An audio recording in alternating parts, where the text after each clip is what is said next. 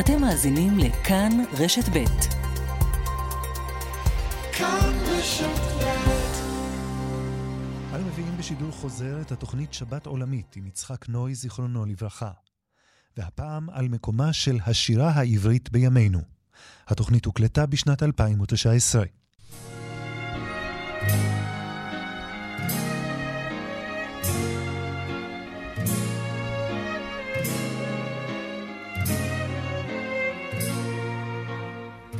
סערת עליי, לנצח אנגנך.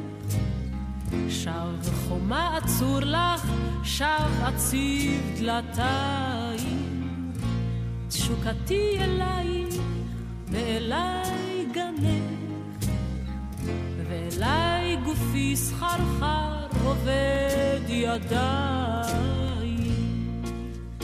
לספרים רק את החטא השירה העברית היא אחת הקדומות במשפחת האדם, וכבר בתנ"ך אנו מוצאים לכך דוגמות. לאחר שנת 70, כשיצא העם לגלות, השירה העברית לא פסקה. אהבת ציון ואהבת הטבע והחיים פרחו בימי גלות ספרד בשירה העברית לפני אלף שנה ויותר. בתפנית המאה ה-20 היה זה חיים נחמן ביאליק, שבשירתו הכבירה עיצב את תפיסת ההגנה העצמית של היהודים הנרדפים. מה עושה היום המשורר העברי במדינת ישראל? על מה הוא כותב? מה מעסיק אותו?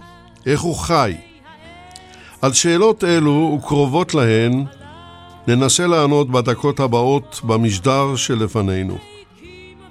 להיות משורר עברי, קראנו לו, ומביאים אותו לאוזנינו יגאל בוטון וחדווה אלמוג.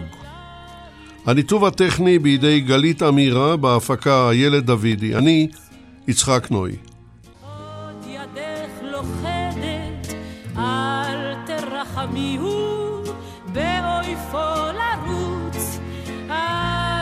תניחי לו שיאפיל הכוכבים שנשארו בחוץ. ציפי שחרור, בוקר טוב לך, שבת שלום. בוקר טוב, יצחק נוי. ציפי שחרור היא משוררת וסופרת. היא פרסמה 13 ספרי שירה וספרים לילדים ולמבוגרים. מספריה מעגל המתופפות, בהוצאת איגוד כללי של סופרים בישראל, וקליפסו רמלה בהוצאת פרדס. עכשיו כך, ביום חמישי החל פסטיבל גג לספרות ישראלית בסינמטק בתל אביב. הוא יימשך עד מוצאי שבת. ציפי שחרור, מה החלק שלך בו? החלק, החלק קודם כל העיקרי, העובדה שאני הגיתי אותו, וחשבתי שהגיע הזמן שיהיה לנו פסטיבל שהוא כולו ספרות בתל אביב, עיר התרבות, שעד היום, מלבד פסטיבל שירה, לא היה, לא, לא היה פסטיבל שכלל בתוכו את כל המהות וכל העולם הספרותי, שזה אומר פרוזה, שירה, קריאה בימתית, ספרות אמונית, ספרות ילדים, תרגומים, אקדמיה וכן הלאה. ואז הגיתי את המחשבה הזאת ופניתי, כיוון שבכל זאת צריך גוף מאחורי זה. שיניע את זה. אז uh, באתי עם הרעיון לדוקטור חיים נגיד, שהוא מנכ"ל uh, איגוד כללי של סופרים בישראל, ועורך כתב העת גג מטעם האיגוד. מסתבר שגם הוא חשב על זה, ואני כנראה הנעתי איזשהו טריגר. ויצאנו לדרך לפני שלושה חודשים. עבדנו מאוד קשה, ויצרנו... כמה, את... כמה אנשים משתתפים בפסטיבל? משתתפים כ-50 אה, סופרים, משוררים, חוקרים, אה, מוזיקאים, אה, נגנים. הקהל, הקהל, הקהל מופיע? הקהל, תראה, אנחנו התחלנו ביום חמישי אחר הצהריים, והאולם מלא מפה לפה. זה פשוט נפלא. היה לנו פאנל נפלא עם חיים, עם חיים באר בצאת ספרו, החזרה מעמק רפאים, עם פרופסורים מהאקדמיה שדיברו איתו וישוחחו איתו. היה לנו שירות, שירה אמונית, שירה, קריאת שירה, קברט שירה ומוזיקה. אתמול היו לנו כמה פאנלים מרתקים על תרגומים, טוב, על... בואי, אה, בואי נסתפק קנון. בדברים האלה. אנחנו פארנו את הפסטיבל מכאן ועד להודעה חדשה. כן, בהחלט. אני, אנחנו- אני רוצה... היום זה היום האחרון, ואני רוצה לתת לו ככה קצת... אה, נתת מעל ומעבר. ציפי, את כן. משוררת עברייה. אני, אני מדגיש את העין, עברייה. מה זה אומר עברייה- לך? עברייה וישראלית. בסדר, אני... אה, כל אחד וטעמו. ישראלית לא חייבת להיות משוררת עברייה, אבל את כותבת בעברית, הלא כן? ודאי. ודאי. מה זה אומר בעברית. לך? כל הדבר הזה, מה הוא אומר לך באופן אישי? קודם כל, זה קשר עמוק, עמוק לשפה. זה מאוד, מאוד, אה, אה, זה מה- כל כך מהותי. אני, אני אספר, אני, אתה יודע מה, אני אספר לך סיפור קצר וזאת תהיה התשובה, ממש קצר ב, בש, במשפט אחד. אני חייתי תקופה של איזה שנה בניו יורק, ואני זוכרת שעברתי ברחוב, ראיתי נגנים ששרו, והסתכלתי סביב ואמרתי, אני לעולם לא אוכל ליצור לעם הזה. אני חייבת ליצור במקום שלי. אני כותבת עברית, אני כותבת מתוך הזיכרונות העבריים שלי, מתוך המקום שלי, מתוך השפה, והבנתי שאני לעולם לא אוכל, אני לא אוכל לחיות במקום אחר, כיוון שאני משוררת שמחוברת לשפה, שזה דבר כל כך עמוק, ומחוברת לשורשים ולזיכרונות. ולכן אני כל כך עברייה, ולכן השירה שלי כל כך עברית. ואני לא יכולה לראות את שירתי בשפה אחרת. יכול, היא תורגמה למספר שפות, אבל היא תורגמה למי שלא קורא עברית. אמרי לי, ציפי, יש לך אה, עלייך ברגע זה שיר שנוכל לשמוע אותו כן, בקריאתך? יש עליי, איציק, תמיד יש עליי שירים. אני בעצם כל הזמן מהלכת עם השירה. בואי נשמע אחד, אז בואי אני נשמע רוצה לקרוא אחד. שיר, שהוא דווקא שיר חדש, מתוך ספר בכתובים ולא ממעגל המתופפות הפעם. אה, הספר הזה נקרא במילה אחת שיר ריפוי. שיר ריפוי, כוחה המרפא של השירה. אלה הם שירים מרפאים, שיש בהם אנרגיה מרפאת. אני מאמינה... איך, איך את כותבת שיר ריפוי? שין, רש, יוד, פי, וו, יוד. שיר ריפוי. כמילה אחת. הבנתי. טוב, וזה גם שם הספר, שיצא בקרוב. ואני מאמינה שלשירה יש אנרגיית ריפוי, יש בה כוחות, וכל הספר הזה עוסק בכוחה המרפא של השירה. שיר ריפוי. שיר ריפוי. אני מגדילה לבכם בשיר. אני חובשת פצעכם בשיר. אני מכתירה אתכם בשיר, אני מברכת אתכם בשיר, אני משקיטה אתכם בשיר, אני מקדשת אתכם בשיר, אני מציתה דמיונכם בשיר, אני מתמירה אתכם בשיר, אני מעמיקה דעתכם בשיר, אני זורמת בתודעתכם בשיר, אני מניקה אתכם בשיר, אני מערסלת אתכם בשיר, אני משתוקקת אליכם בשיר, אני ממתיקה אתכם בשיר, אני מרעיפה אליכם בשיר, אני מענגת אתכם בשיר, אני מחממת יצואכם בשיר. אני מפשיטה גופכם בשיר, אני מרווה אתכם בשיר, אני משביעה אתכם בשיר, אני ממוססת אתכם בשיר, אני מרפאה אתכם בשיר, אני שיר ריפוי. יפה. תודה. אנא המתיני על הקו, אל תרדי מהקו, כי אנחנו נצטרך עוד לדבר איתך אה, עד. סיום השעה. אני רוצה כעת לעבור אל רוני סומק. רוני סומק, בוקר טוב לך, שבת שלום. שבת שלום, בוקר טוב. בוקר רוני- טוב רוני. בוקר טוב, רוני ציפי. סומק, אה, הוא, הרשי לי רק להציג אותו למאזינים, הוא משורר עברי ואומן. מספריו שבחרנו לתוכנית, נקמת הילד המגמגם וגן עדן לאורז. סליחה, גן עדן לאורז. כן, שניהם בהוצאת כנרת זמורה ביטן. אתה מרגיש חלק משרשרת ארוכה של משוררים עבריים, רוני סומק? כן, זאת אומרת, הקטר, אתה דיברת עליו, הוא התחיל בתנ"ך, ואני חושב שכל אחד מאיתנו מוסיף לקטר הזה את הקרון הפרטי והמאוד מאוד אה, אישי שלו. אה, היה פעם, אה, זאת אומרת, היה צייר שמאוד אהבתי, ז'אק גרינברג, נפטר לפני כמה שנים. הוא נולד בבולגריה, חי בצרפת, הצליח שם מאוד. ויום אחד ששאלו אותו איך הוא מרגיש עם כל הזהויות האלה, אז הוא אמר שהוא מדבר צרפתית, חושב בעברית ובוכה בבולגרית. ואני חושב שלהרגיש משורר עברי זה, אה, זה לכתוב, זה לדבר, זה לחשוב ולבכות בשפה הנפלאה הזאת שנקראת עברית. והתיאור של ציפי שעוברת בניו יורק ושומעת אנשים שרים בשפות אחרות ואומרת כמה זה יפה ואולי מגיעות להם מחיאות כפיים, אבל זו שפה שאני יכולה לשמוע אבל לא לכתוב בה. אני פטריוט של השפה הרבה יותר ממה שאני פטריוט, נגיד, של המדינה. טוב, אנחנו, אה, אנחנו ערב בחירות ואנחנו לא נידרש לדברים האלה, אבל אה, בכל אופן אני חייב לשאול אותך, הלא דרכך אל השירה ואל ההכרה אה, לא הייתה בהכרח סוגה בשושנים, או שאני טועה? לא, אתה טועה. זאת אומרת, אני פרסמתי את השיר הראשון שהייתי בן 16 וחצי, שלחתי שיר, פרסמו אותו למרות שביקשתי שלא יפרסמו, ואחר כך פרסמו שירים שלי, ואמיר גלבוע, המשורר, קרא שירים שלי בעיתון והציע לי להוציא ספר בסדרה שהוא ערך, ויצא ספר שני ושלישי בעריכתו, ואני חושב שזה די סיפור סינדרלה. ברור שיש גם...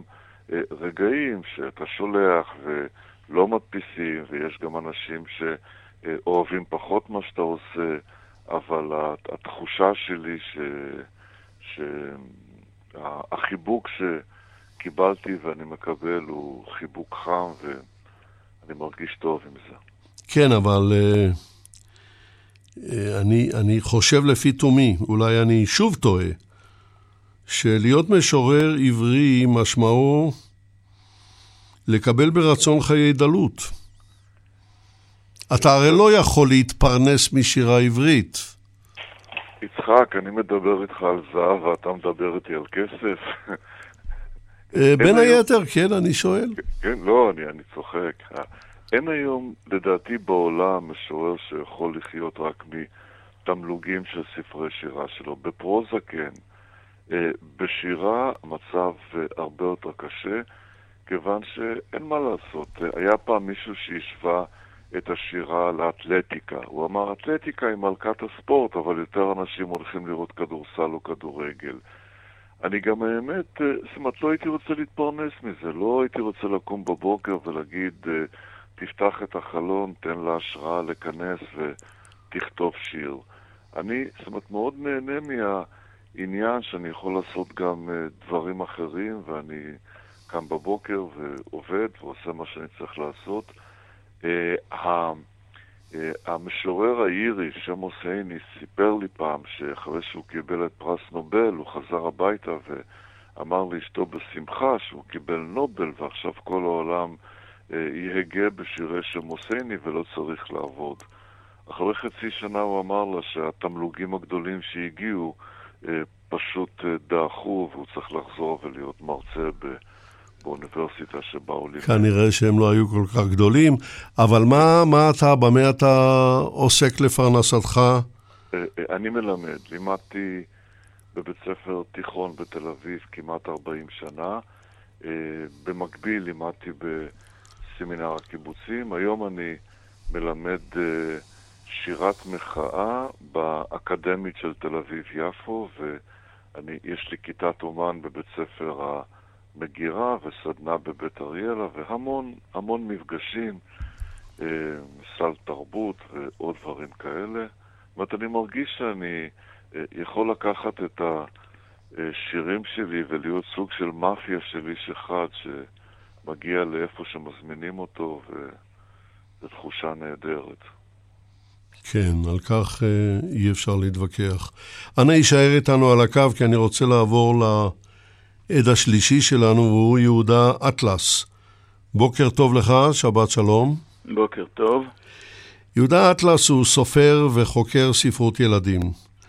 מספריו, והילד הזה הוא אני, חמישה ספרים, ילדים גדולים, שלושה ספרים, הכוללים ארבעים מונוגרפיות על סופרים ומאיירים. בואו נתחיל אולי בילדות שלך, כי אתה, בדומה לציפי, אתה חוץ תל אביבי שהפך להיות אה, תל אביבי extraordinaire, כמו שאומרים. אז בואו בוא נתחיל מהילדות. ילדות, עין עירון, עין עירון דואר כרכור. איפה היא נמצאת? אה, דואר כרכור, כן. עין עירון, על יד כרכור, פרדס חדרה, כן. לא רחוק מחדרה. לא רחוק מחדרה. מושב 60 משפחות, פרות, תרנגולות, סוסים, חמורים, עבודה מהבוקר עד הלילה. מחושך עד חושך. ההורים שלנו בעיקר עבדו ודאגו. אה, מה היה בעין עירון? אה, מחסן ביצים, אה, מחלבה, מחסן אספקה, גן ילדים לפעמים כן, לפעמים לא, ובעיקר, בעיקר עבודה. היה, בינינו, לא היה כלום חוץ מעבודה. בעצם הספרים היו הקשר היחידי שלנו לעולם. דרך הספר ידעת שיש עולם מחוץ למקום הקטן, הרי אפילו טלפון לא היה אז. אני זוכר את התקופה שאפילו חשמל עוד לא היה וגם לא היה שירותים בבית. אה, דרך הספרים אנחנו התקשרנו לזה שחוץ מהמקום הקטן הזה, שאוטובוס נכנס אליו פעמיים ביום, יש עולם, יש אנשים, קורים דברים, וזה נורא נורא מעניין. הספרים היו ממש הצינור שלנו לעולם.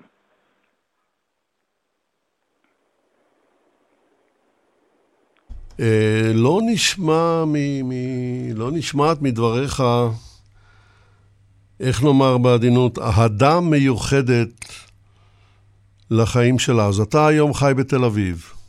אני היום חי בתל אביב. אתה כן. חי ב, בלב הכי, אה, הכי תל אביבי, אני הייתי אומר הכי פרוע, כי אני לא תל אביבי, ואין לי את מה שאני חש מהדברים שלך וגם של ציפי, שהיא בוודאי תרצה להגיב על כך, איזושהי הערצה לעיר שאיננה עומדת לעולם.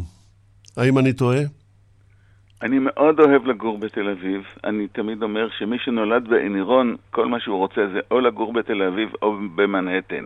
לעומת זה, מי שנולד בתל אביב לפעמים רוצה לבוא, לעבור לחיות בכפר עם, ה, עם הציוצי ציפורים והפר, והפרחים והעצים וכל זה. כן, אני אחד, מצטרפת לדעתך, לו, יהודה. בדיוק, יש, כל אחד יש לו געגועים למה שלא היה לו בילדות בעצם. אם כי גם הילדות עצמה היא לפעמים מחוז געגועים. אבל אה, אה, תראה, החיים במושב, איציק, ואתה הרי גם חי במושב. החיים במושב הם היו, אה, אני לא יודע היום, היום עם טרקטורים ומכוניות ותאילנדים זה משהו אחר לגמרי. אבל אז כל עיקר היה עובד במו ידיו, במו ידיו. אה, ועבודה הייתה קשה. א', הייתה נמשכת רוב שעות היום, ואתה נתון לפגעי טבע ולפגעי אדם. אה, יש חמסין, 150 תרנגולות מתפגרות בלולים, למרות שיש למעלה ממטרה שמשפריצה מים.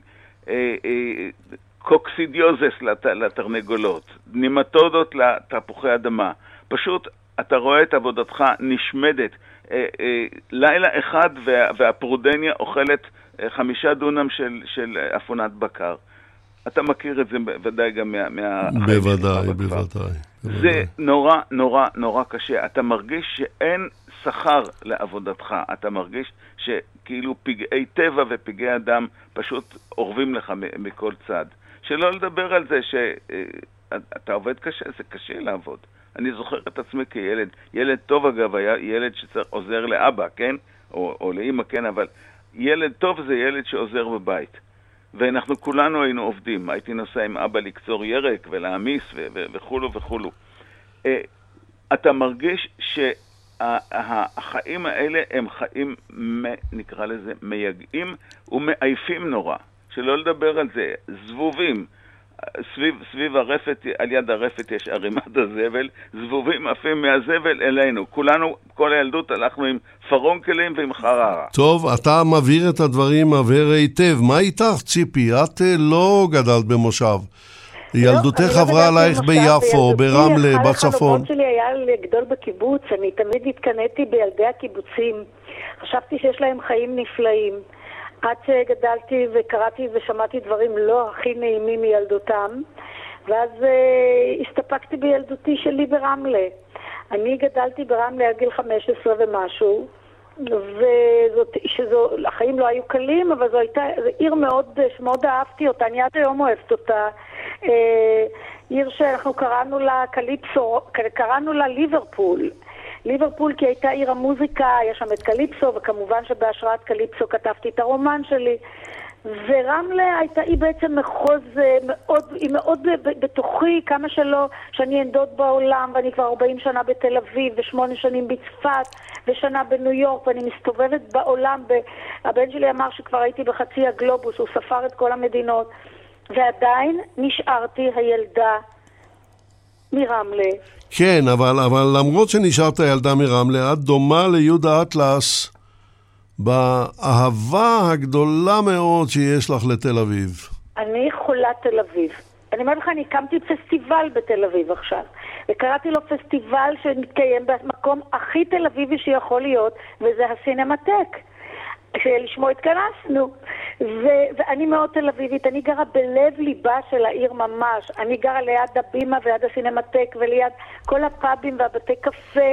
ואם אתה רוצה דברים פחות נעימים, אז הרבה הומלסים שמסתובבים מטבע הדברים במקום כל כך מרכזי. מה לעשות, זה חלק מהנוף.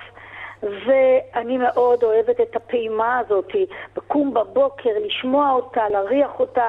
גם בדברים הפחות נעימים למי שבא מבחוץ, לי הם לא מפריעים. לי למשל רעש לא מפריע.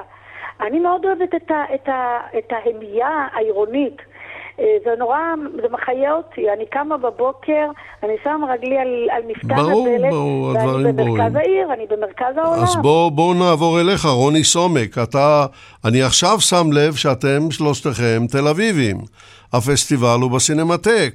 כן, איך אתה מרגיש כלפי העיר הזאת, רוני? אני, אני אוהב אותה אהבה גדולה. אמנם אני גר ברמת גן מסיבות uh, כלכליות, אבל זה דקה מתל אביב. אתמול בשעה אחת בלילה הייתי עם אלכס סוזנה, משורר קטלוני, שהיה גם שר התרבות של קטלוניה, בתדר. Uh, עכשיו, תל אביב זה עיר שהיא לא יפה כמו ברצלונה, ואתה לא יכול להגיד לו, הנה, הנה הבית הזה והנה הבית האחר, אבל הוא נכנס לתדר. בית רומנו, וראה שם את מאות האנשים, שמע את המוזיקה, אה, ופתאום הבין בשנייה את האנרגיה הזאת שנקראת תל אביב. אבל, אה, זאת אומרת, יש דברים שאנחנו בתור אה, אה, תל אביבים כל כך, נגיד, מכירים אותם, שלפעמים קשה להסביר את הפטריוטיות הזאת למישהו שהוא לא כזה. לפני שנים הכרתי בחורה שבאה לכאן מהולנד, זה היה לפני ש... התחלתי להכיר שדות תעופה, והיא שאלה אותי מה המקום הכי יפה בתל אביב, ואני אמרתי לה בטבעיות נהר הירקון. ויום אחד היא אמרה לי, בוא נלך לראות את הנהר שאתה כל כך מדבר עליו. הגענו לשם, והיא הסתכלה עליי כמו אנתרופולוג שמסתכל על יליד, ואמרה לי, אתה רוצה להגיד שלשלולית הזאת קראת נהר? ועוד לפני שהספקתי לענות לה, אה, העיניים שלה היו תקועות על גשר הירקון, והיא אמרה לי שמעולם היא לא ראתה גשר כל כך גדול על תעלת ביוב. כן, אפשר- להבין את זה. באותו רגע שתצא אש מהמים, שיהיה משהו שיצדיק סנטימטר מקילומטר הסיפורים שסיפרתי איתה. זה לא קרה, אבל זה מאוד הגביר את הפטריוטיות שלי לעיר הנפלאה הזאת. טוב, אני, אני מודה ומתוודה שדעתי לא כדעתכם. אני אומנם כמו יהודה אטלס גדלתי במושב, אבל ככל שמתעצמות התנועות של המכוניות, ככל שהפקקים מתעצמים, כך אה, אהבתי לתל אביב הולכת ופוחתת. אז אני אספר לך איציק, אתה לא- אי אפשר לא לאהוב את התפוזים שצומחים אצלך בחצר, בזה תל אביב לא יקרה. יש לי חדשות בשבילך, יקירתי, כבר אין תפוזים בחצר.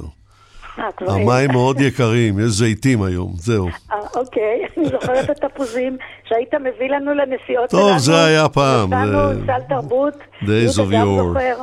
נכון. יהודה, יש שורה של משוררת אנגליה כן, שמדברת ואומרת על מישהו, אם לאהוב אותו זה טעות, אני לא רוצה להיות צודקת. אז בוא ניקח את השורה הזו ונצמיד אותה לתל אביב. לכל, אה, אה, לכל מאן דבעי, ללא ספק. יהודה אטלס, כן, שאלה אליך. אתה לא מתפרנס משירה. לא. השירה, השירה, הכתיבה עוזרת לי להתפרנס, אבל אני עבדתי 35 שנה בידיעות אחרונות, בעיקר כעורך, גם ככותב. וזאת הייתה הפרנסה. אני גם חושב שזה בסדר. אתה רוצה לכתוב, תמצא קודם פרנסה שתפרנס אותך, ואחר כך תשב ותכתוב בזמנך הפנוי. זה הסידור שצריך להיות. כן. אני מבין. אף אחד לא חייב לפרנס אותך כי אתה סופר או משורר, כן? ברור. מהי ההנאה הגדולה ביותר שלך כ- כמשורר, כשיוצא ספר לאור, כשמחמיאים לך, עד כמה כואב לך כשקוטלים את השירה שלך, ואני מניח שגם דברים כאלה קורים פה ושם. אני יכול להגיד לך דבר אחד, את כל אלה ששיבחו אותי, שכחתי. את האחד שפעם אמר עליי דברים רעים וקשים, אני אזכור תמיד. נו, אפשר... ככה זה, ככה זה. כן. אה, בדרך כלל קיבלתי ביקורות אה, בהחלט בסדר. אבל אה, אחד שפעם אמר עליי דברים לא טובים, אני אזכור אותו תמיד. כן. איך כותבים בכלל שיר? איך כותבים שיר? אני יכול לספר רק על עצמי, כל אחד כותב לגמרי אחרת. אה, בשבילי לכתוב שיר זה עבודה קשה וממושכת. אפילו השירים האלה הקצרים, שיש אנשים שחושבים שנפלו לי מהשרוול. אני כותב ואני מוחק, ואני כותב ואני זורק, ואני כותב ואני מתעצבן, מעיף את כל הניירות לפח ואומר, זהו זה, אני לא יודע לכתוב שירים. אחר כך אומר, אני יודע מה לא בסדר. העט לא בסדר. אתה כותב בעט או במחו. אני היום כותב במחשב, אבל אה, אה, כשהתחלתי כתבתי הכל בהתחלה בעט, על דפי טיוטה של ידיעות אחרונות, כן? אני, והעט לא בסדר, הרקדנית לא מצליחה לרקוד, אומרת שהרצפה הייתה עקומה, כן? אז אני מחליף לדיו למכונת כתיבה למחשב, זה לא עובד. ואז אני רץ למקרר. המקרר הוא ידידו הטוב ביותר של כל אדם מתוסכל. אה, אשכול ענבים, רבע אבטיח, גלידוניות, תיזהרו מהגלידוניות האלה. אתה אומר רק עוד אחת, רק עוד אחת, הקרטון ריק. בקיצור, מתבזבז המון המון המון זמן. אבל אני מכיר את עצמי, ואני יודע שזה ככה. ואני לא מתרגש מזה, ואני לא מתאכזב מזה. בסוף, בסוף יוצאים דברים, וזהו אחד הלקחים. גם אם קשה, תמשיך לעבוד. אני יודע שיש ילדים שמנסים לעשות כל מיני דברים, ורואים שזה קשה, לא הולך להם. ואז הם פשוט עוזבים את זה, הם אומרים, זה לא מתאים לי, זה לא, זה, זה לא טוב בשבילי. מה פתאום? ככל שזה קשה יותר, זה מאתגר יותר, ואם זה מאתגר, אז תעבוד, תעבוד, בסוף זה יצא. כן. רוני סומק, כתיבת שיר אצלך, היא בוודאי שונה, או שהיא אה, דומה. קודם כל, אני, הסיפור של יהודה היה מרתק, בעיקר הקטע המקררי. אה, ומה שאני רוצה כן, להגיד... זה קצת דומה לשיר של אריק איינשטיין. כן, אה, אבל ה- ה- לי יש אה, בראש אה, סוג של תנור, ששם נאגרים המשפטים שאני רוצה להגיד. אני לא כותב כמעט טיוטות, ואני כל הזמן אומר את זה וחוזר על זה. אני כותב עשרה שירים בשנה, זה הממוצע שלי. ואתה כותב אותם בעט או במחשב? בעת נובע. כן, כי אני גם תוך כדי כתיבה מצייר ועושה כל מיני דברים. אה, כשאני מגיע למחשב אני מרגיש שזהו, זה סופי. ואז אני מחכה לרגע שבו אני יכול להוציא את זה מהראש, ותמיד, תמיד, תמיד, תמיד, אני, כשאני מתחיל לכתוב, זאת אומרת להעתיק את מה שהיה בתנור הזה שנקרא ראש, נוספת מילה, נוספת שורה, נוספת נקודה, וזה הרגע שבו אני, נגיד, מתחיל להבין את המילה השראה. משהו שלא חשבת קודם שקורה. אחרי זה יש מדי פעם קבלנות שיפוצים שמשנים עוד משהו, אבל הגרעין יוצא אה, ממש כמו שאתה מוציא עוגה מהמגש מה, מהתנור, ואתה מסתכל, אתה רוצה להוציא אותה שהיא אפויה והיא לא שרופה או לא, לא אפויה, והאמת שאם הייתי יודע מה הפטנט, הייתי נוסע למשרד הפטנטים ורושם פטנט, ואני כל כך שמח שאני יודע שהחוק הראשון של השירה הוא שאין חוקים. אין חוקים, כן. הלוואי עליי לכתוב כמוך, רוני. טוב, נו, אבל שניכם הרי מודים בכך גברת השראה, או ה... איך קוראים למה שלא יקראו לזה, דורשת הרבה מאוד עבודה קשה. מה קורה אצלך, ציפי?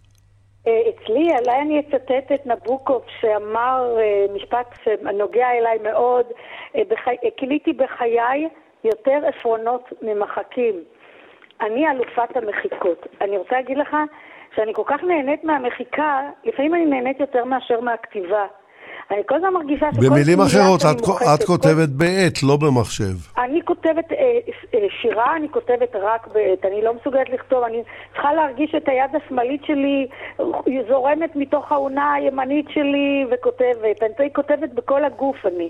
אני מאוד גם, אני מאוד צריכה להרגיש את הכתיבה, והמחשב קצת מרחיק אותי מהשיר. פרוזה אני כותבת יותר במחשב, כי באמת זאת עבודה, זאת, יש בזה גם הרבה מלאכה. אבל אני אוהבת המחיקה, אני חושבת שבשבילי המחיקה היא חלק מהכתיבה, אני מוחקת שורה, יש לי תחושה ש, ש, שמחקתי הרבה יותר ושיבואו לי הרבה יותר. אני יכולה לספר לך שמקליפסו רמלה, שהוא ספר בין 200 עמודים, היו בהתחלה 300 עמודים. ואני מחקתי בעבודת העריכה שלי 100 עמודים. אני אוהבת את המחיקה הזאת, יש לי איזו הנאה בלמחוק את מה שאני כותבת, כי בניסיון הרב שיש לי לאורך השנים וגם בתחושה, שאם אני מוחקת, יצא לי, במקום זה יצא לי משהו אחר. כלומר, אני מתגרשת נורא בקלות מהמילים שאני כותבת, ואני יודעת שאני אמצא לי איזה משהו חדש. וזה חלק מאיזה הנאת כתיבה שאצלי נמשכת כבר עשרות שנים. וכל אחד והתהליך שלו. אני מאמינה גדולה בהשראה. אני מאמינה שאם עובדים קשה, אז ההשראה באה ומתיישבת לי על הברכיים או על הכתף, והיא כמו חברה טובה, עובדת איתי. היא כמו איזה מין אלטר אגו שלי. יחד אנחנו, כותבים, יחד אנחנו כותבות, אני וההשראה. בלעדיה אני לא יכולה. אני לא יכולה לכתוב בלי השראה, אבל אני יודעת, זה להביא אותה, אני צריכה לעבוד. אני צריכה לפתות אותה, אני צריכה לדגדג אותה, אני מתנה עם ההשראה סוג של אהבים. כן. זהו, בעצם זאת הכתיבה שלי. עכשיו, אני, אה, אני חייב לשאול אותך, שלא כמו יהודה אטלס ורוני סומק, את אישה. מה אתה אומר? ו... אה, מאוד מפתיע. זה מאוד מפתיע, כן. מאוד, מאוד מפתיע. אני גם, בניגוד למאזינים, אני גם אה, מכיר אותך אישית, אז אני חוזר ואומר. אתה מכיר אותי יותר מ-30 שנה, כן, אנחנו כן. עבדנו יחד הרבה. נכון. עכשיו, את לא מגיעה לתל אביב בגיל צעיר. לא. יש לך כבר ילדים. אני הגעתי בגיל 15 וחצי. בסדר, אבל את רוצה מאוד להיכנס, אה, אני אפילו לא יודע איך לקרוא לזה, לברנג'ה של תל אביב. ואת גם אישה וגם ממוצא מזרחי. אני לא חושב ש, שזה היה קל באופן מיוחד. תראה, אני לא יודעת, הברנג'ה, אני לא בברנג'ה, אני בתוך חבריי המשוררים והסופרים. אז אם אפשר לקרוא להם סופרים, סופרים ומשוררים זה לא כל כך ברנג'ה, הברנג'ה זה יותר האומנים, השחקנים, הזמרים, אנשי חברה. משוררים וסופרים הם לא, זה לא בדיוק, יש בהם משהו יותר צנוע, אז המילה הזו לא כל כך מתאימה להם. היינו קליקות, אם אפשר לומר. אבל אה, כן, הדרך שלי, בניגוד לאחרים, באמת היא לא זכתה בשושנים, כי אני גם אישה, ואנחנו יודעים שאנחנו מדינה שוביניסטית כלפי נשים, אז אולי עכשיו זה קצת פחות עם כל המיטו וכל ההתפתחות, אבל, אבל בשנות ה-80, כשהתחלתי, או בתחילת, סוף שנות ה-70, זה היה קשה מאוד. להיות אישה יוצרת, זה יהיה קשה, היה קשה. ולהיות גם מזרחית, אז זה בכלל, אני צריכה גם להיאבק לא רק בין, ה, בין הגברים, אני צריכה גם להיאבק גם בין הנשים האשכנזיות. זאת אומרת, המאבקים שלי, אני, ואני לא בכיינית, ואני לא מקטרת, כי אני חזקה, ואני אני, אני גם טיפוס קצת לוחם. אה, אז אני לא, לא, לא, לא מקטרת, כי אני באמת חושבת שזכיתי אבל אני חושבת שבגלל שאני מזרחית, ובגלל, ועל אף שאני מזרחית, ועל אף שאני אישה, אני הצלחתי, אני חושבת שלולא שני הפרמטרים האלה שאני אוהבת אצלי, גם את העובדה שאני אישה וגם את העובדה שאני מזרחית, הייתי יכולה להגיע הרבה יותר רחוק. אני יודעת שבהרבה מקומות לא הכניסו אותי, לא התקבלתי, לא הזמינו אותי, כי אני אישה, כי אני מזרחית, כי אתה ראית שיש שם רק נשים, וכשראית שיש נשים, ראית שכולם אשכנזיות. וכשראית רק גברים, ראית שיש שם, שאין שם אישה. זאת אומרת, לא צריך להיות גאון בשביל לראות שאנחנו איפשהו אה, קצת, קצת הרבה מקופחות. אבל שוב, אני לא מדברת ממקום כואב, ממקום של תחושה של אכלו לי, שתו לי, ממש לא, אני לא שם, אבל אני חושבת שהיום אני הייתי עושה את המלחמה הזו בשביל המשוררות החדשות, לא בשבילי, כי אני כבר, אה, כבר באמת אה, מאוד טוב לי במקום שאני נמצאת. הייתי עושה את זה בשבילן, באמת, כי אה, אתמול למשל בפסטיבל, אז אמרה פרופסור נורית גוברין, שהיא דיברה על, על על, על הסופרת עמליה כהנא כרמון. אז היא אמרה משהו, היא ציטטה את עמליה כהנא כרמון, והיא אמרה, עמליה אמרה, כשמציגים על הבמה אישה, אומרים, נורית, עכשיו תדבר נורית, עכשיו תדבר עמליה, עכשיו תדבר ציפי. אבל כשמזמינים אה, גבר, אומרים, עכשיו יעלה הפרופסור אה, מוישה זוכמיר, לא יודעת מי. עכשיו יעלה המשורר זה וזה. תמיד תהיה איזו כותרת, איזשהו טייטל. ואלה דברים שנורית ציטטה מפי עמליה כהנא כרמון. וזה נכון, אני הרגשתי את זה. כשקראו לי לבמה אמרו ציפי, וכשקראו למישהו אחר אמרו את שמו ואת שם משפחתו, וגם את התואר שלו. אז זה לא... מעיד על הדברים. זה לא נורית שאמרה את זה, פרופסור גוברין אמרה את זה. זה לא, אני אמרתי פרופסור גוברין, אבל אני אמרתי צוחק, קודם שהיא לא... אמרה... זאת אומרת, אני ציטטתי אותה. בוודאי, בוודאי. רוני סומק, אתה מקבל את הדברים הלא קלים האלה של ציפי שחור? אה, אני חושב שיש לי אה, ויכוח עם ציפי, אבל זה ויכוח של תחושה. כי, זאת אומרת, אני לא חושב שציפי לא התקבלה, קיבלו את השירים שלה, הלוואי והיו מקבלים אותם יותר, אה, כי אני חושב שציפי היא משוררת שאני מאוד אוהב לקרוא, ואני יודע שכשאני קורא שירים שלה, בסדנאות, אז אנשים אוהבים אותם מאוד. אבל אני רוצה להגיד שלפעמים כשקוראים למישהו בשם פרטי, אז לדעתי מאדירים את שמו, אנחנו אומרים רחל ולא רחל בלומשטיין, אנחנו אומרים זלדה ולא זלדה מאירסון. אה, זה, זה, זה, סוג של החלטה, אבל אם ציפי מרגישה כמו שהיא מרגישה, אז, אז, אז, אז אה, אין ויכוח עם זה. אבל להפך, דווקא העניין הזה של להחזיר מישהו לשם פרטי זה נפלא. אני, אה, אני יודע שאריק מאוד אהב, אריק איינשטיין, שאמרו עכשיו יעלה אריק, אה, ריטה, מדונה, כן, אז אה, זאת אומרת, יש גם, זאת אומרת, אפשר להרכיב את המשקפיים ולראות את זה בצורה אחרת. מה שחשוב זה איכות הטקסטים, ואני חושב שלציפי מגיעות יותר מחיאות כפיים על מה שהיא עושה, ולשמחתי היא מקבלת אותם עכשיו. והפסטיבל שהיא עשתה, שפתיים יישקו. תודה, רוני. אה, רוני, רוני סומק, האם אתה, כמו ציפי שחור, יש לך גם, פה ושם, תחושות של, אה, אני לא רוצה להגיד החמצה, אבל תחושות שהיית יכול להגיע יותר רחוק אילו נקודות. לא. אה, יש לי תחושה כזו בכדורסל, כי בכדורסל הגעתי עד קבוצת הנוער, ולא המשכתי הלאה, כי כנראה לא הייתי טוב. מה הגובה שלך? מטר שמונים ושבע. או, אתה תמיר. לא, הייתה תקופה שמטר שמונים ושבע הספיק להיות רכז טוב, היום מטר שמונים ושבע זה מהשחקנים הנמוכים. הדבר הנפלא שיש, שאני נפגש עם חברים שלי, כמו פיני חוזז, שהם הגיעו לנבחרת ישראל, פתאום אתה רואה אותי בזקיפות קומה. מתי אני רוצה להתגרות בגובה שלהם, אבל uh, שם לא, אני לא חושב uh, uh, ש, שבשירה. כמובן שכל אחד מציב מטרות והוא רוצה להגשים אותם, אבל התחושה שלי היא גם תחושה שאני עוד לא יודע מה אני עושה, כי אם נגיד תשאל אותי בתחומים אחרים לאן אני הולך, אני אדע. אם תשאל אותי מה אני עושה בשירה, התשובה שלי תהיה לאן אני הולך, אני אגיד שאני אחזור, אני אדע איפה הייתי. וזו הרגשה נהדרת שאני יודע ואני מתורגם והכל אה, פועל כמו שאני רוצה, אבל כל פעם מתגלה גם משהו חדש שנגיד אה, לא חשבתי עליו, שלא ראיתי אותו, וזה פשוט תענוג להתחבר לזה. זאת אומרת, אה, זאת אומרת אני מרגיש שכל העניין שלי זה איזושהי נקודת מפגש בין מים לאש, מחליטים להיפגש בנקודת הרתיחה ולא בנקודה שהמים באים כדי לחסל את האש.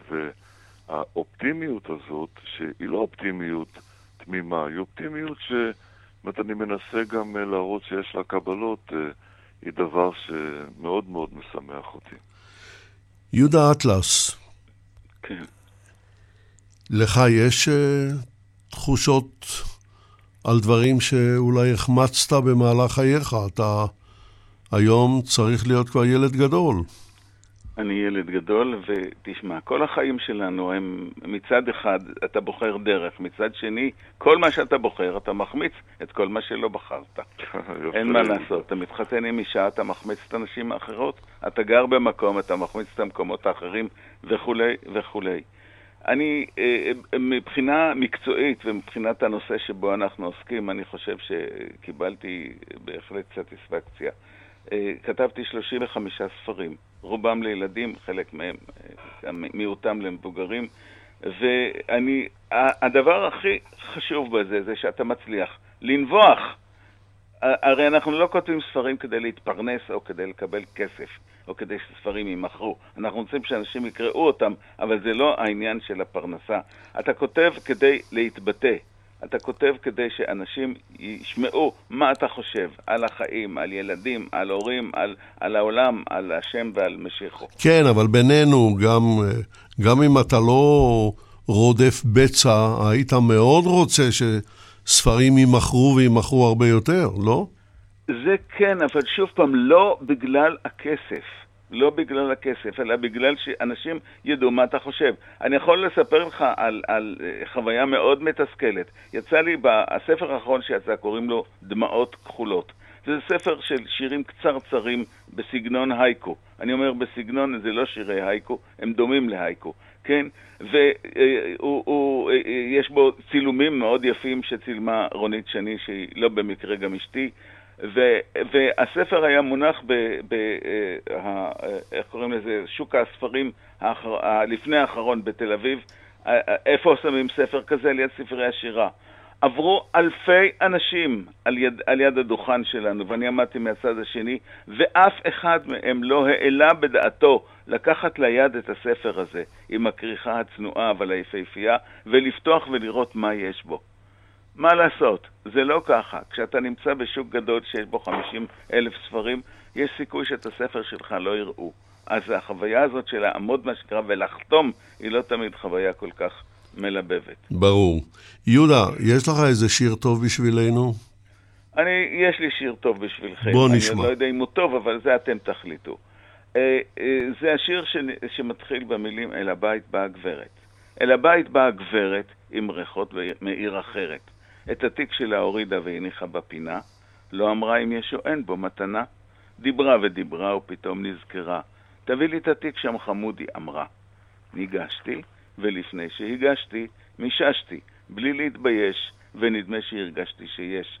משהו קשה, מרשרש. אולי בגלל זה, כששמתי אותו בידה, היד שלי רעדה. היא נשקה אותי ואמרה שאני מתוק כמו אלף סוכריות, ופתחה את התיק והוציאה גפרורים וקופסת סיגריות. ועכשיו חמודי אמרה, תביא לי גם מאפרה.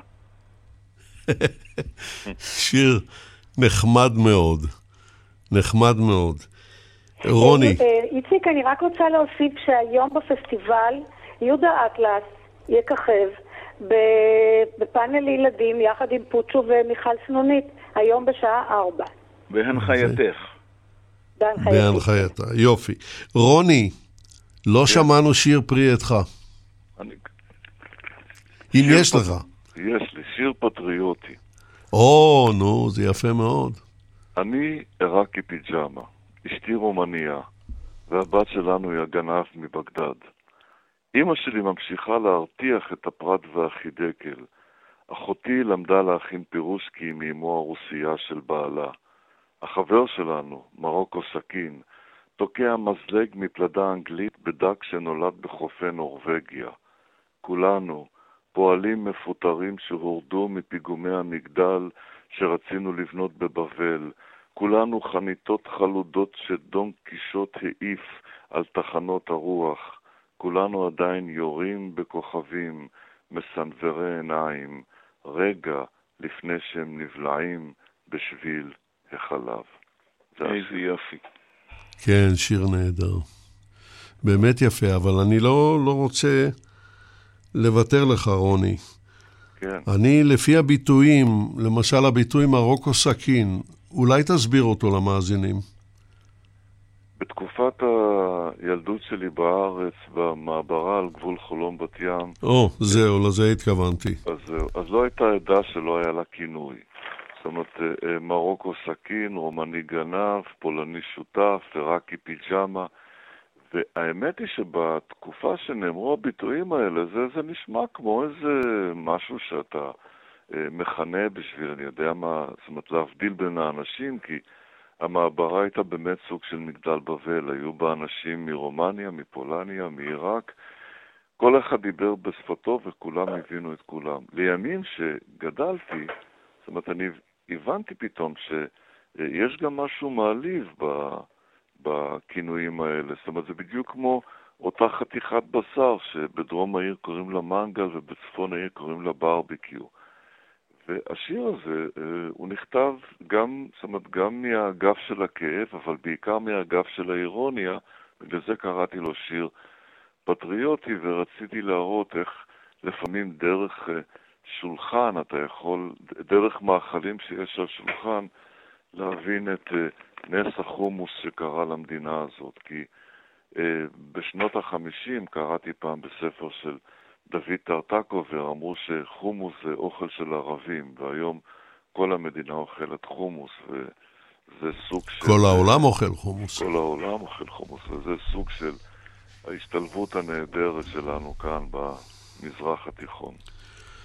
זכורים לך, זכורים לך ימי המעברות, רוני? כן, אני הייתי... בן כמה היית. אז? הייתי, הגעתי לשם בגיל שנתיים. אה, נולדתי בבגדד אחרי שהיהודים עזבו את בגדד. אה, למשפחה הייתה נתינות בריטית והיא נשארה שם. אה, למשל, כשנולדתי כבר כמעט לא היו יהודים, קראו לי רוני, כי רוני זה גם שם עברי, גם שם ערבי, רוני, וגם אנגלי. אנגלי. גם אנגלי. אימא שלי הלכה ברחוב וראתה שלט שכתוב עליו סטודיו רוני ואמרה שזה מתאים, והבדיחה המשפחתית אומרת שמזל שלא קרא לי סטודיו, כי גם סטודיו עונה על כל הקריטריונים האלה. כן. אני מגיע למעברה ואין לי תמונת ילדות שאני בלי ז'קט ועניבה. זאת אומרת, אני ממשיך להתנהג. מה אתה אומר? איזו מעברה זו הייתה? איפה שהיום בנו את רמת יוסף, זה גבול חולון בת ים. אה, אימא שלי עד היום אומרת שהיא הייתה במחנה מעבר, לא במעברה, כן?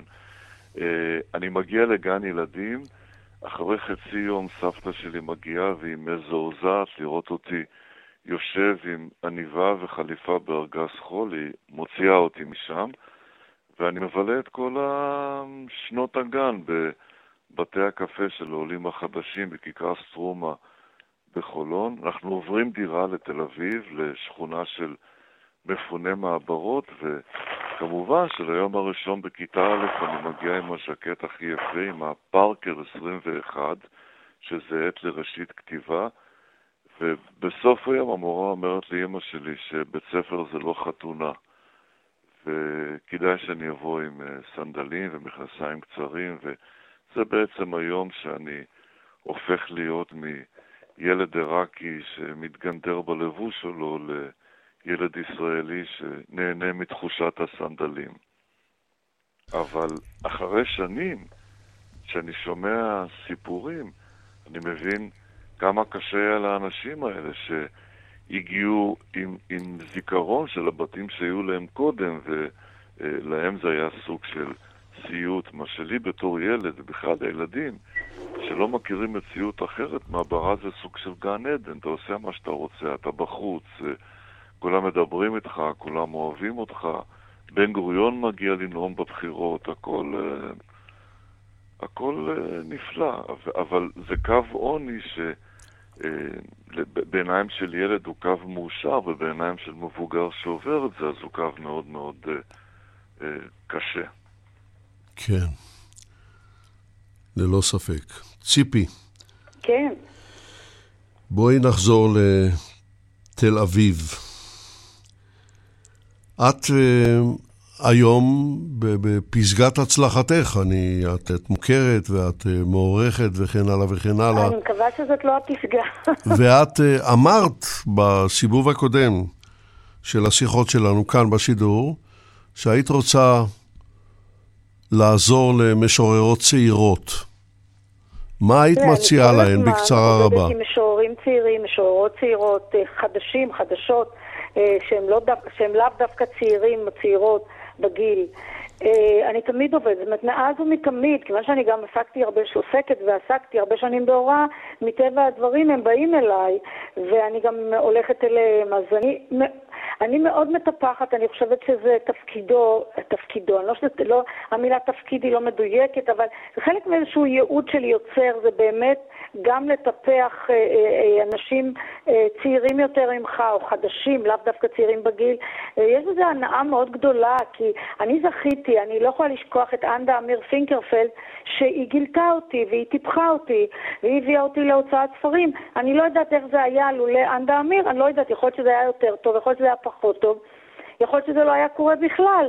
איך לא נדע אף פעם, כפי שאמר יהודה, אחרי שאנחנו עושים את הבחירות. אז, אה, אבל אה, הבחירה נעשתה, יכול לומר אנדה אמיר בחרה בי, ואני חושבת שבאיזשהו מקום, באופן בלתי מודע אפילו, לא מתוכנן אפילו, אני מוצאת את עצמי מטפחת.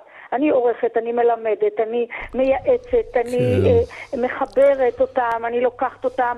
לכל, למשל, אנחנו יש לנו שולחן שנקרא שולחן, סתם כדוגמה, משהו אנקדוטה. שולחן המשוררים, לא, לא יהיה לנו כבר ציפי לציפי. בקפה, פעם ישבנו בקפה תמר, היום יושבים בקפה ביאליק. אנחנו, אנחנו... רוני סומק אה, ומשוררים רבים אחרים, אנחנו יושבים כל יום שישי. ומדי פעם כשאני באה, אני מביאה איתי איזשהו משורר חדש שרק הוציא ספר, או צעיר, כדי שגם הנקודה... נכיר את, את החבר'ה, מה שנקרא. הנקודה. הובנה, ציפי. אנחנו נאלץ כאן uh, לעצור, כי אני עובר לשלב הסיום. בהחלט. ואני שואל אותך וגם את... Uh, יהודה וגם את רוני, מה הייתם מבקשים שהמאזינים ילמדו מהשידור הזה? אנא אמרי לי בקצרה רבה. אז בקצרה רבה, כפי שאמרת לי, אז אני הייתי רוצה שהמאזינים, ולא רק המאזינים, ייתנו מקום בחייהם ובליבם לשירה, ובעיקר לשירה ישראלית, עברית, וינחילו אותה לצעירים ולדורות הבאים, אמן. אמן ואמן. יהודה אטלס, מה אתה היית מבקש? שגם אם קשה לך, תמשיך לעשות את מה שאתה עושה, וכשתסיים יהיה לך כיף הרבה יותר גדול מאשר כשהדברים באים בקלות. נהדר. מילה אחרונה שלך, רוני סומק. המשורר הוא מאפיה של איש אחד, שהשירים שלו מזמינים הרבה מאוד אנשים להצטרף למאפיה שלו, ותרשה לי גם להגיד משהו אישי, בתור אדם שמקשיב לך כל שבת בבוקר, אני מאוד נהנה להיות עכשיו בתוך השעה שלך. אז שבת שלום. ואנחנו מאוד מאוד שמחים לארח כמותך, רוני סומק, משורר עברי. חברים וחברות, עד כאן להפעם. נשוב אליכם.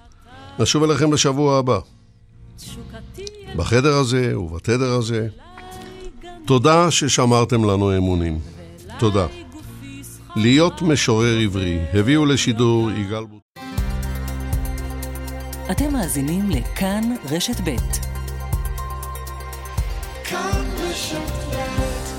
אתם מוזמנים להאזין בשידור חוזר לתוכנית שבת עולמית עם יצחק נוי, זיכרונו לברכה. התוכנית מביאה את סיפורם של חוקי הגזע נגד היהודים במשטר הנאצי. התוכנית הוקלטה בשנת 2018.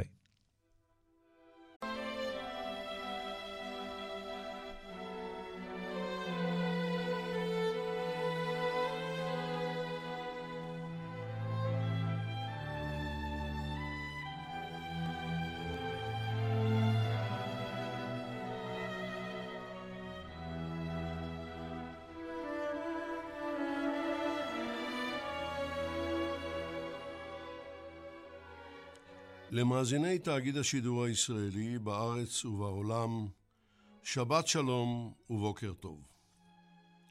שלושה חודשים חסר שבוע לפני ליל הבדוח, ליל הבדולח הידוע לשמצה, מודיעה ממשלת גרמניה הנאצית כי יהודי הרייך השלישי חייבים להוסיף לשמם הקיים את המילים שרה וישראל, על פי מינם.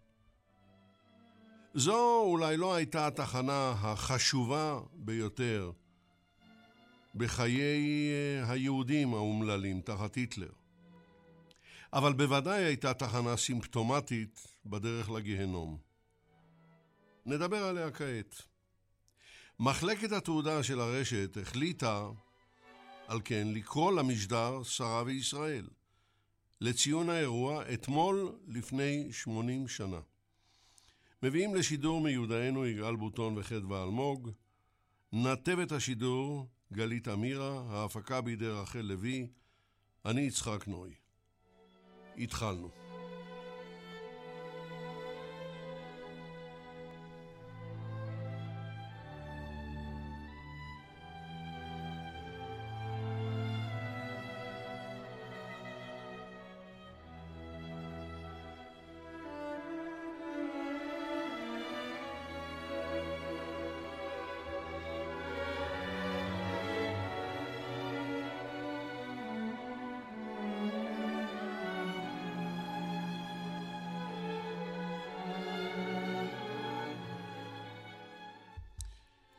והמומחה הראשון שלנו, פרופסור משה צימרמן. פרופסור צימרמן, בוקר טוב לך, שבת שלום. בוקר טוב לך, יצחק.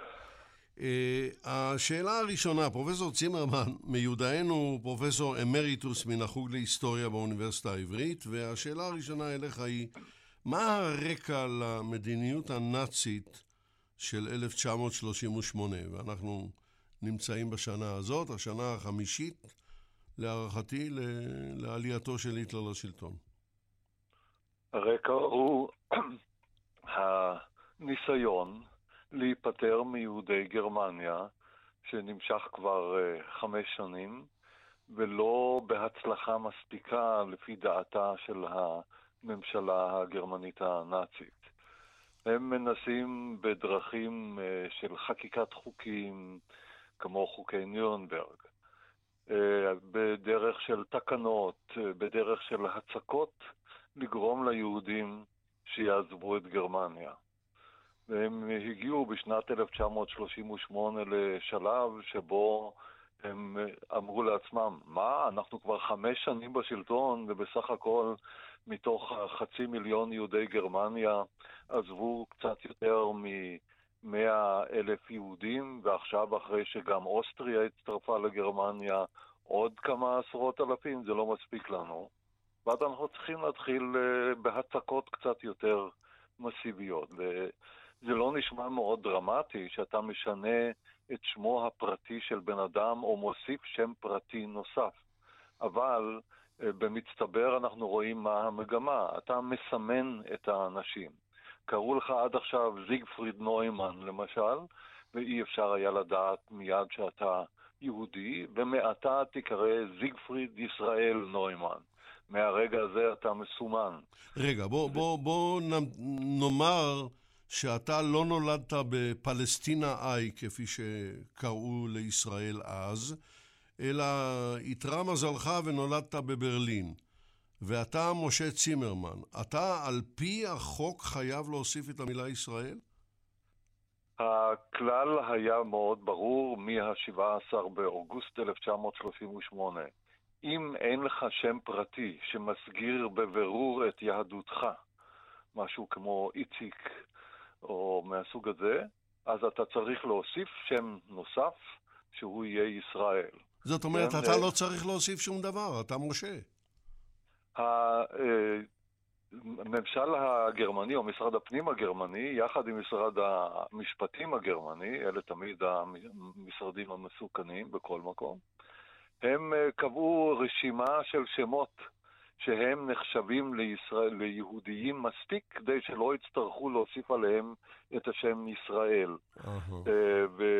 ובמקרים הרבים ביותר לא היה שם פרטי מסגיר מן הסוג הזה, לא לנשים ולא לגברים, ואז לאלה הוסיפו את השמות, וכך הם עזרו לחשוף את ה... יהודים שנמצאים בקרבם, כן? כמו שאמרתי, אותו זיגפריד נוימן או אדולף אה, בודנהיימר, שעד עכשיו לא ידעו לפי השם שהוא בעצם לא גרמני על פי הגישה הגזענית. עכשיו יוסיפו, יוסיפו לו את השם ישראל, ומן הרגע הזה כל אחד צריך לדעת את זה.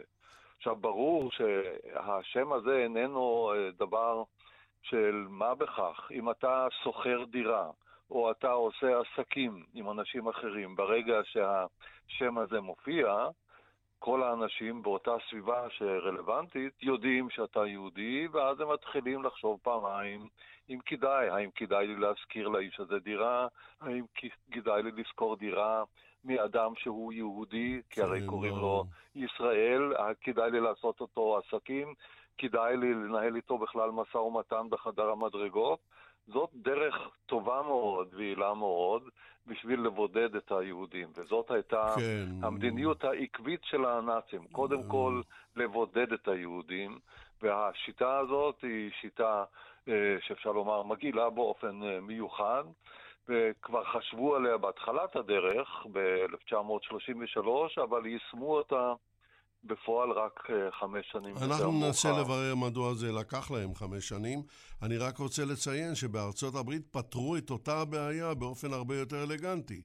כי אם אדם שלא אוהב יהודים רוצה להשכיר דירה, אז זה אומר דירה להשכרה, הוא כותב בעיתון, ומוסיף את המילים a church nearby. יש על יד כן. הבית שלי כנסייה. למילים אחרות, אל תבוא. ויהודי יכתוב טמפל uh, נירביי, או סינגוג נירביי, או משהו כזה. אני רוצה, ברשותך, לעבור עכשיו ל, uh, לפרופסור יהודה באואר. פרופסור באואר, בוקר טוב לך, שבת שלום. בוקר רב, בוקר אור. אני רוצה להציג אותך למאזינים. פרופסור באואר הוא פרופסור אמריטוס במכון ליהדות זמננו שבאוניברסיטה העברית בירושלים. הוא חבר האקדמיה הלאומית למדעים, חתן פרס ישראל, יקיר ירושלים ועוד ועוד. אם אנחנו נמנע את כל, נמנה את כל מעלותיך, אז השידור ייגמר. אני קודם רוצה לדעת, פרופסור באו, יש לך, אתה רוצה להוסיף או להגיב על דבריו של אה, משה צימרמן? קודם כל, אה, מה שמשה אה, ידידי אמר, זה הכל נכון במאה אחוז. אבל הייתי רוצה להוסיף שבקיץ 1938 אה, ההנהגה הנאצית כבר ידעה שהם מתכוונים לעשות מלחמה. ב-1936, באוגוסט, ושנתיים לפני כן, כתב היטלר תזכיר לגרינג, דבר שנמצא במסמכי נירנברג אחרי המלחמה, אה, שבו הוא מסביר לגרינג מדוע גרמניה צריכה לעשות מלחמה, והסיבה המרכזית היא שהבולשביזם הסובייטי אה, אה, מתכוון לשלוט בעולם ולהשליט בעולם את היהדות הבינלאומית. אצלו זה היה כרוך ביחד, כן. כן, זה לא, זה לא סתם, זאת אומרת, היהדות הבינלאומית היא האויב המרכזי. עכשיו, אם, אם יושבים לך יהודים בתוך המדינה הנאצית שרוצה לעשות מלחמה נגד הדבר הזה, אז צריך לגרש את היהודים, כמו שמשה סימרמן אמר בצדק גמור, כן? צריך ל- ל- לעשות הכל כדי לגרש אותם. אבל עכשיו... פרופסור באואר, אני חייב לשאול אותך, אם הכוונה היא לגרש את היהודים, אז עדיין אין כוונה להשמיד אותם. אני נכון, מדבר על, על נכון, הפתרון הסופי. נכון, לא הייתה, לא ההנחה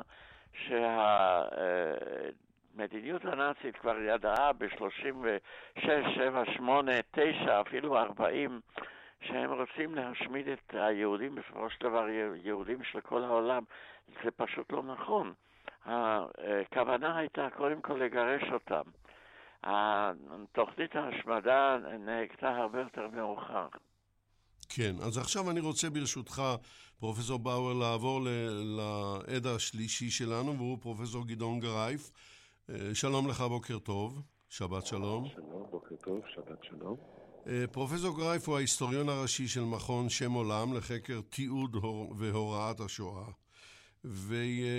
והשאלה שאני רוצה לשאול אותך מתבקשת מאליה. אז למה לא גירשו? בשביל מה כל ההסתבכויות האלה עם שמות? למה לא אמרו להם קומו לכו? הרי ברוך השם עשו את זה ליהודים בצרפת, באוסטריה, באנגליה, איפה לא עשו?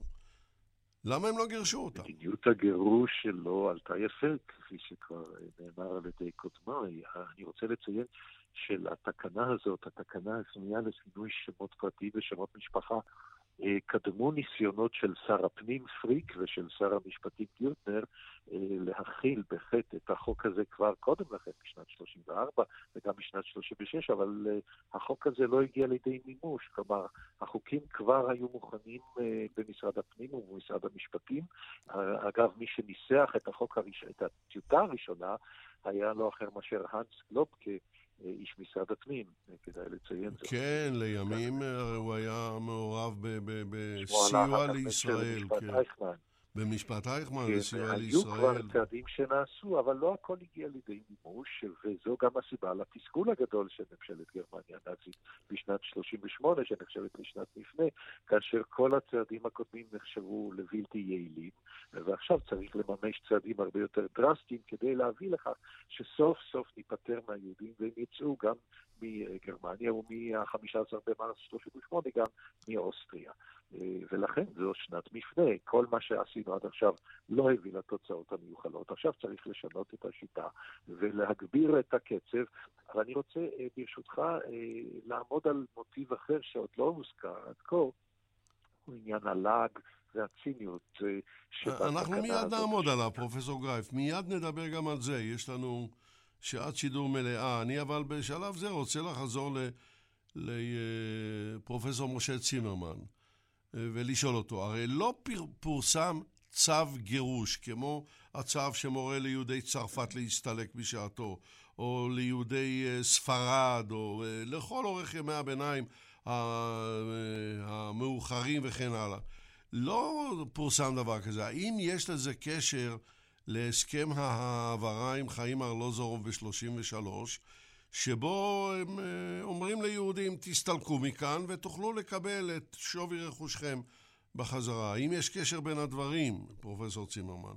יש קשר, אבל הקשר הוא איננו הקשר החשוב ביותר. אני חושב הקשר החשוב ביותר הוא הרגישות גם של המשטר הנאצי לתגובה. קודם כל בתוך האוכלוסייה שלך עצמה, בתוך אוכלוסיית גרמניה, ודבר שני, לתגובה מחוץ לגרמניה. המשטר ידע שאם אנחנו עושים משהו בתור פקודת גירוש, אנחנו נקבל תגובות חריפות בתוך גרמניה, אנחנו מדינה מתורבתת, זאת לא הדרך שלנו וכיוצא באלה, שלא לדבר על זה שאותם אנשים שקשורים בקשרי משפחה ליהודים, הרי שליש מיהודי גרמניה התחתנו עם אה, גרמנים שאינם יהודים, זה יגרום לתרעומת ולתגובה. דבר שני, שים לב, אתה יושב בגרמניה שבה יש שגריר אנגליה ושגריר ארצות הברית ושגרירי כל המדינות האחרות, והם פוקחים עין. אתה לא רוצה לעשות עליהם את הרושם שאתה אה, מייצג מדיניות שהיא אה, פרימיטיבית. לכן ההחלטה על גירוש היא לא רק שהיא לא הייתה קיימת עד מלחמת העולם השנייה, היא לא הייתה קיימת עוד שנתיים אחרי שהתחילה מלחמת העולם השנייה. יהודי גרמניה קיבלו פקודת גירוש רק שנתיים אחרי שהתחילה מלחמת העולם השנייה, וגם את הפקודה הזאת לא פרסמו ברבים. זאת הייתה פקודה שניתנה להנהגה של יהודי גרמניה, שנועדה אה, לשתף פעולה עם הארגון של הוצאת יהודי גרמניה החוצה. זה דבר חשוב מאוד לדעת. גם היטלר, כל כמה שהוא היה פנאט גמור, היה אדם שהשיקולים הטקטיים שלו היו חשובים עד מאוד, והוא תמיד שם לב מה יועיל לו אם הוא יעשה משהו קיצוני ומה יזיק לו אם הוא יעשה משהו קיצוני. ולכן פקודת גירוש בוודאי לא באה בחשבון. בשנתיים או שלוש השנים, הראשונות, הדבר שהיה מאוד חשוב, נראה אולי טפל בעינינו, הם ארגנו את האולימפיאדה, שלוש שנים אחרי עליית הנאצים לשלטון. אם אתה רוצה לקיים את האולימפיאדה, אתה רוצה שהוועד האולימפי ישתף פעולה, אתה רוצה שהמדינות ישתפו פעולה, אתה לא תוציא פקודת גירוש. אבל, כן, אבל, זה... אבל שנה לפני כן הם, הם מנחילים לעולם את חוקי נירנברג. החוקים האלה הם חוקים שדעת הקהל יכולה להסכים להם. זאת הבעיה הגדולה. אני לא רוצה להרחיק לכת ולומר שהחוקים האלה היו מקובלים על האורתודוקסה, היהודים החרדים הגרמניים, שאמרו, בסדר גמור, אנחנו תמיד אמרנו שצריך להיות נגד נישואי תערובת. זה היה דבר שאפשר היה לקבל אותו בתור גרמני ממוצע, שאומר, אוקיי, אנחנו uh, מאמינים בתורת הגזע, אנחנו מאמינים שהארים לא צריכים להתערב עם יהודים, ולכן החוק מסדר את זה. ולכן גם הציגו את זה ככה. סוף סוף אנחנו מצאנו את הפתרון הסופי לבעיית היהודים. הם השתמשו במונח הזה על ידי זה שמצאנו סעיף בחוק, או תיקנו סעיף בחוק, שאומר שיהודים אינם יכולים להתחתן עם אה, לא יהודים, ויהודים אינם יכולים להיות אזרחי המדינה, אלא רק תושבי המדינה. עד כדי כך גם האוכלוסייה הגרמנית הייתה יכולה לקבל, ואפילו מחוץ לגרמניה. וזה היה מסוג הדברים שהיטלר מוכן לנסות אותם בשביל לראות לשים את הרגל בתוך המים. ברור. האם האמריקאים יגיבו, האם האנגלים יגיבו, מכיוון שהתגובה לא הייתה קיצונית, אז הוא אומר, אוקיי, במקום uh, לחפש את פתרון יותר קיצוני, עשינו את זה בשלב הזה. ואחר כך נראה הלאה, ואנחנו רואים ברור. את הדברים האלה בשיטת הסלאמי. פרופסור יהודה באואר, תגובתך. כן. תראה, קודם כל, זה נכון מה, שאמר. העניין הוא שוב פעם, שה... כל העניין הזה של לבודד את היהודים, זה כדי לגרש אותם בסופו של דבר, לא באמצעים כמו אנגליה ב-1290 או צרפת ב-1306 וכן הלאה, לא זה. כי זה, כמו שמשה אמר, זה, זה לא יתקבל אה, וזה יסכן את התחנות השקטות, היחסית שקטות, כן. אה, של הגרבנים. אה, קודם כל לחמש את עצמם, אחר כך להכין את, ה, את המלחמה. והם החליטו על, אני, אני חוזר ואומר, זה, זה, הדבר המרכזי הוא ההכנות למלחמה. כל, ה, כל המשטר הנאצי, מהרגע שהוא הגיע לשלטון, התכוון להכין את גרמניה למלחמה. ומאחר שהשטן היהודי יושב בתוך העם הארי הטהור, אז מוכרחים לסלק אותו, אחרת הרי בלתי אפשרי לנהל את המלחמה. והצעדים וה, האלה היו מכוונים לכך אה, לגרש אותם עד כדי כך, בהסכמה מסוימת של אה, מדינות המערב, אה, בניגוד להרבה מחבריי, אני חושב שב-1938, כשהייתה ועידת אביאן, שהאמריקאים כינסו אותה כן. בשביל למצוא פתרון להגירה היהודית מגרמניה. אה, יותר בשביל יחסי ציבור, אבל... אה, לא, לא, לא, לא, לא, בכלל לא. אתה לא מקבל את זה. לא, בכלל לא, לא, זאת הייתה כוונה רצינית.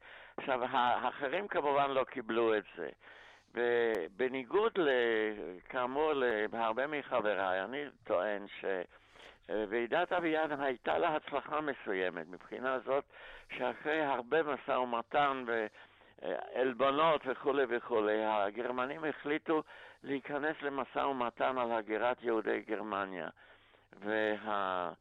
והאשף אה, הגרמני לענייני כלכלה, השחט, ילמר שחט, הגיע ללונדון בינואר 1939 בשביל, אה, אה, לאחר הסכמה של היטלר, הסכמה מפורשת של היטלר, להגר 150 אלף יהודים גרמנים מגרמניה, אה, כמובן אה, בכספים יהודיים קודם כל. וההנהגה הכספית, הפיננסית והפוליטית של היהודים בארצות הברית התנגדה לזה, אבל רוזוולט לחץ עליהם והם הסכימו בלית ברירה, כי אי אפשר היה להתנגד להצעה להגר את יהודי גרמניה בתנאים כלשהם. הם הסכימו להקים איזשהו ארגון שהוא יקדם את, ה, את הדבר הזה. כמובן, פרצה המלחמה והעניין הזה נגבר, אבל ה, ה, ה, הכוונה הגרמנית הייתה רצינית. להגר את יהודי גרמניה אה, בעצם מנקודת מבט של לאחר מעשה, בדיעבד, זה היה אה, כאילו להציל את יהדות גרמניה. רגע, אבל אני רוצה לשאול, פרופסור באואר, האם הממשל הגרמני לא ידע ש... שמשרד החוץ האמריקני סוגר את שערי ארצות הברית ליהודים, ששערי ארץ ישראל נעולים בעקבות הספר הלבן. את כל זה הם ידעו מצוין. כן, אבל זה לא עניין אותם. אותם עניין ל... ללחוץ על, על ארצות המערב כן לקבל את היהודים. ורוזוולט, שידע שיש לו 27 אלף אה, רישיונות לפי חוקי הכניסה לארצות הברית. כן, מכסות ההגירה. אה, אה, אז זה נניח תוך שנתיים ושלוש, פלוס אפילו אחרי הספר הלבן לארץ ישראל, כמה, כמה, כמה עשרות אלפים לארץ ישראל. זאת הייתה המחשבה. ואת השאר איכשהו לפזר בעולם. הוא היה מוכן להיכנס לעניין הזה. ההנחה הזאת שהמקובלת, אה, שלא היה לזה שום סיכוי, היא אולי נכונה, אבל מנקודת המבט של אה, מי שרצה לפתור את הבעיה הזאת, זה לא היה לגמרי מופרך. טוב. אה, צריך כאן אבל בכל זאת בבקשה, בבקשה, משה. לרעתה של ממשלת גרמניה. נכון שהמטרה הראשונה שלה הייתה לגרש את היהודים, לסלק את היהודים. ראוס וסראוס קומן כאן. זה פחות או יותר הייתה הסיסמה, על זה הם אמרו בגלוי. נכון שהם התכוננו למלחמה. מה שהם עושים, אנחנו מחברים את שני הדברים האלה בדרך צינית. זאת אומרת, אם אנחנו ניכנס למלחמה, אז ברור שהיהודים יהיו גיס חמישי, אז אנחנו ודאי, יש לנו תירוץ שיהיה מספיק משכנע גם לקהל הגרמני וגם לקהל מחוץ לגרמניה, מדוע צריך לסלק את היהודים, היהודים הגרמניים. העניין הוא שהם היו מודעים בהחלט למה שאתה אמרת מקודם לגבי ועידת אביאן, שהוועידה הזאת ניסתה, אבל הצלחה גדולה, פריצת דרך גדולה לא הייתה. בנאום שהיטלר נאם בו את הפסוק שכל אחד יודע אותו, שאם תפרוץ מלחמת עולם, אז uh, הסוף יהיה לו לה, uh, הניצחון של, uh, של הבולשיביזם, אלא הניצ... הניצחון שלנו וההשמדה של העם היהודי. יש עוד דבר מפורסם, אומר... יש עוד דבר מפורסם שהוא אמר בעקבות ועידת אביאן. אני את הקרימינלים האלה, הוא התכוון ליהודים, אני מוכן להניח על אוניות פאר ולשלוח אליכם. נראה שתקלטו אותם. אז אני משתמש באותו אה, נאום. באותו נאום, במקום אחר, הוא אומר, אני הרי מוכן לוותר על היהודים. אם הם כל כך טובים, למה כולם לא פותחים את ידיהם בשביל לקבל אותם, בשביל לקלוט אותם? זאת ההערה הצינית שכל שומע של הנאום כמובן מגחך אה, לעצמו. הנה היהודים האלה בסופו של דבר כנראה לא כל כך טובים, כי לא האמריקאים ולא האנגלים ברור. ולא הצרפתים ולא האחרים ברחבי העולם מוכנים לקבל אותם. ברור. וזה המקום שבו גרמניה נכנסת לתוך מין uh, מלכודת. אתה רוצה להיפטר מהיהודים ואתה לא מסתייע על ידי האחרים. ולאט לאט אנחנו מגיעים, ואני מתאר לעצמי שאחר כך יהודה באור עוד ירחיב בזה, לאותו מצב שבו אתה אומר, אם אני לא יכול לגרש אותם, אני צריך לעשות משהו אחר. ואז אנחנו מגיעים לפתרונות יותר קיצוניים מאשר הגירוש. פרופסור גדעון גרייף, התגובה שלך, אתה מקבל את הדברים האלה? אני רוצה רק תיקון קל, הוזכר שמו של ילמר שחט. אה, בשנת 39 הוא כבר לא היה שר הכלכלה, הוא היה נשיא הבנק הממלכתי הגרמני, מה לא, שהוא היה אה, גם קודם. כן. בסדר, אבל בואו לגבי הדברים ה... כן. אה, אני, הדברים, אה, לדברים שנאמרו אני רוצה להוסיף את התגובה של יהודי גרמניה עצמם, לה, אנחנו מדברים על, על התקנה השנייה לשינוי של... רגע, אבל לפני כן, אתה רצית לדבר על אלמנט ההשפלה. והלעג בצו הזה. אז אולי תאמר מילה או שתיים. לדעתי לא שמים אה, אליו, לא נותנים לו תשומת לב מספקת. כל הצעדים האדמיניסטרטיביים, הדחיקתיים, אה, כלפי יהודים ולא רק כלפי יהודים, מלווים בהרבה מאוד אה, לעג, השפלה. אלמנט ההשפלה הוא מרכזי מאוד, והוא מצוי כבר משנת 33, אנחנו מכירים את התמונה המפורסמת של עורך הדין היהודי במינשן שהולך עם השלט המשפיל לעולם לא יתלונן עוד במשטרה. הכל מלווה לא רק בצעדים אה, חוקיים או אדמיניסטרטיביים, אלא מלווה בהרבה מאוד אה, לעג ליהודים, והלעג הזה מצוי גם בחוק הזה. כי השמות עכשיו... שהיהודים אולצו לקבל הם שמות מוזרים. לא מקובלים, והם כותבים על זה ביומנים שלהם. אני הכנתי כמה ציטוטים מיומנים של יהודים גרמניים אה, שנכתבו ממש ביום קבלת החוק, והדברים האלה בולטים מאוד שם, והייתי רוצה לקרוא כמה מה, מהעדויות בנות הזמן של יהודים גרמניים. אבל אולי, אולי לפני כן, פרופסור גרייף, רק אמור לנו בטובך, מה הייתה תגובת יהודי גרמניה? עליהם עדיין לא דיברנו. אנחנו שמענו מפרופסור צימרמן שרוב יהודי גרמניה, וב-38 אחרי האנשלוס גם יהודי אוסטריה, נשארים בגרמניה ובאוסטריה, הם מחכים שהגשם יעבור. אבל אחרי הצו הזה, מה קורה איתם? הצו הזה לא משנה להם. לא הביא לשינוי דרמטי. אה, הנה שניכם מסכימים לך. כמובן אירועי ליל הבדולח של נובמבר של אותה השנה. טוב, הוא יבוא שלושה חודשים יותר מאוחר. נכון, אבל כדאי לשים לזה התגובה של יהודי גרמניה הרגשית, הנפשית. אני קורא למשל מדבריו של ויקטור קלמפרר, שיומנו התפרסם מאוד בשנים האחרונות. הוא כותב, מאלצים אותנו להשתמש בשמות בעלי צלצול נלעג, עם גוון של יידיש, שמות של הגטו, כך הוא מגדיר את זה. כן, אבל הוא, שים לב, קלמפרר הוא כבר איננו יהודי על פי דתו. מה שאבסורדי אנחנו מדברים על המנצח הגדול.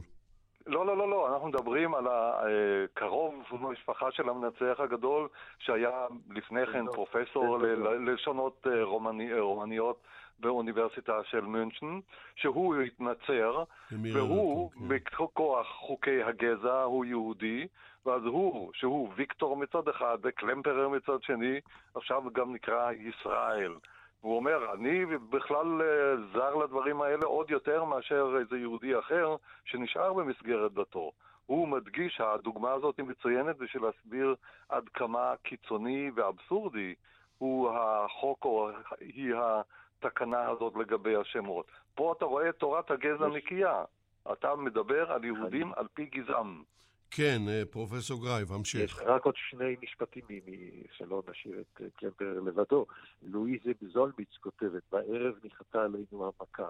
לא שמות תנכיים כמו יהושע, בנימין, יונה, איתם יכולנו איכשהו לחיות, אלא שמות בלתי מוכרים, מוזרים, חלקם מעליבים, ומיומנו של יהודי אחר. וזאת גם כן, אישה בנישואי תערובת. כן, כן.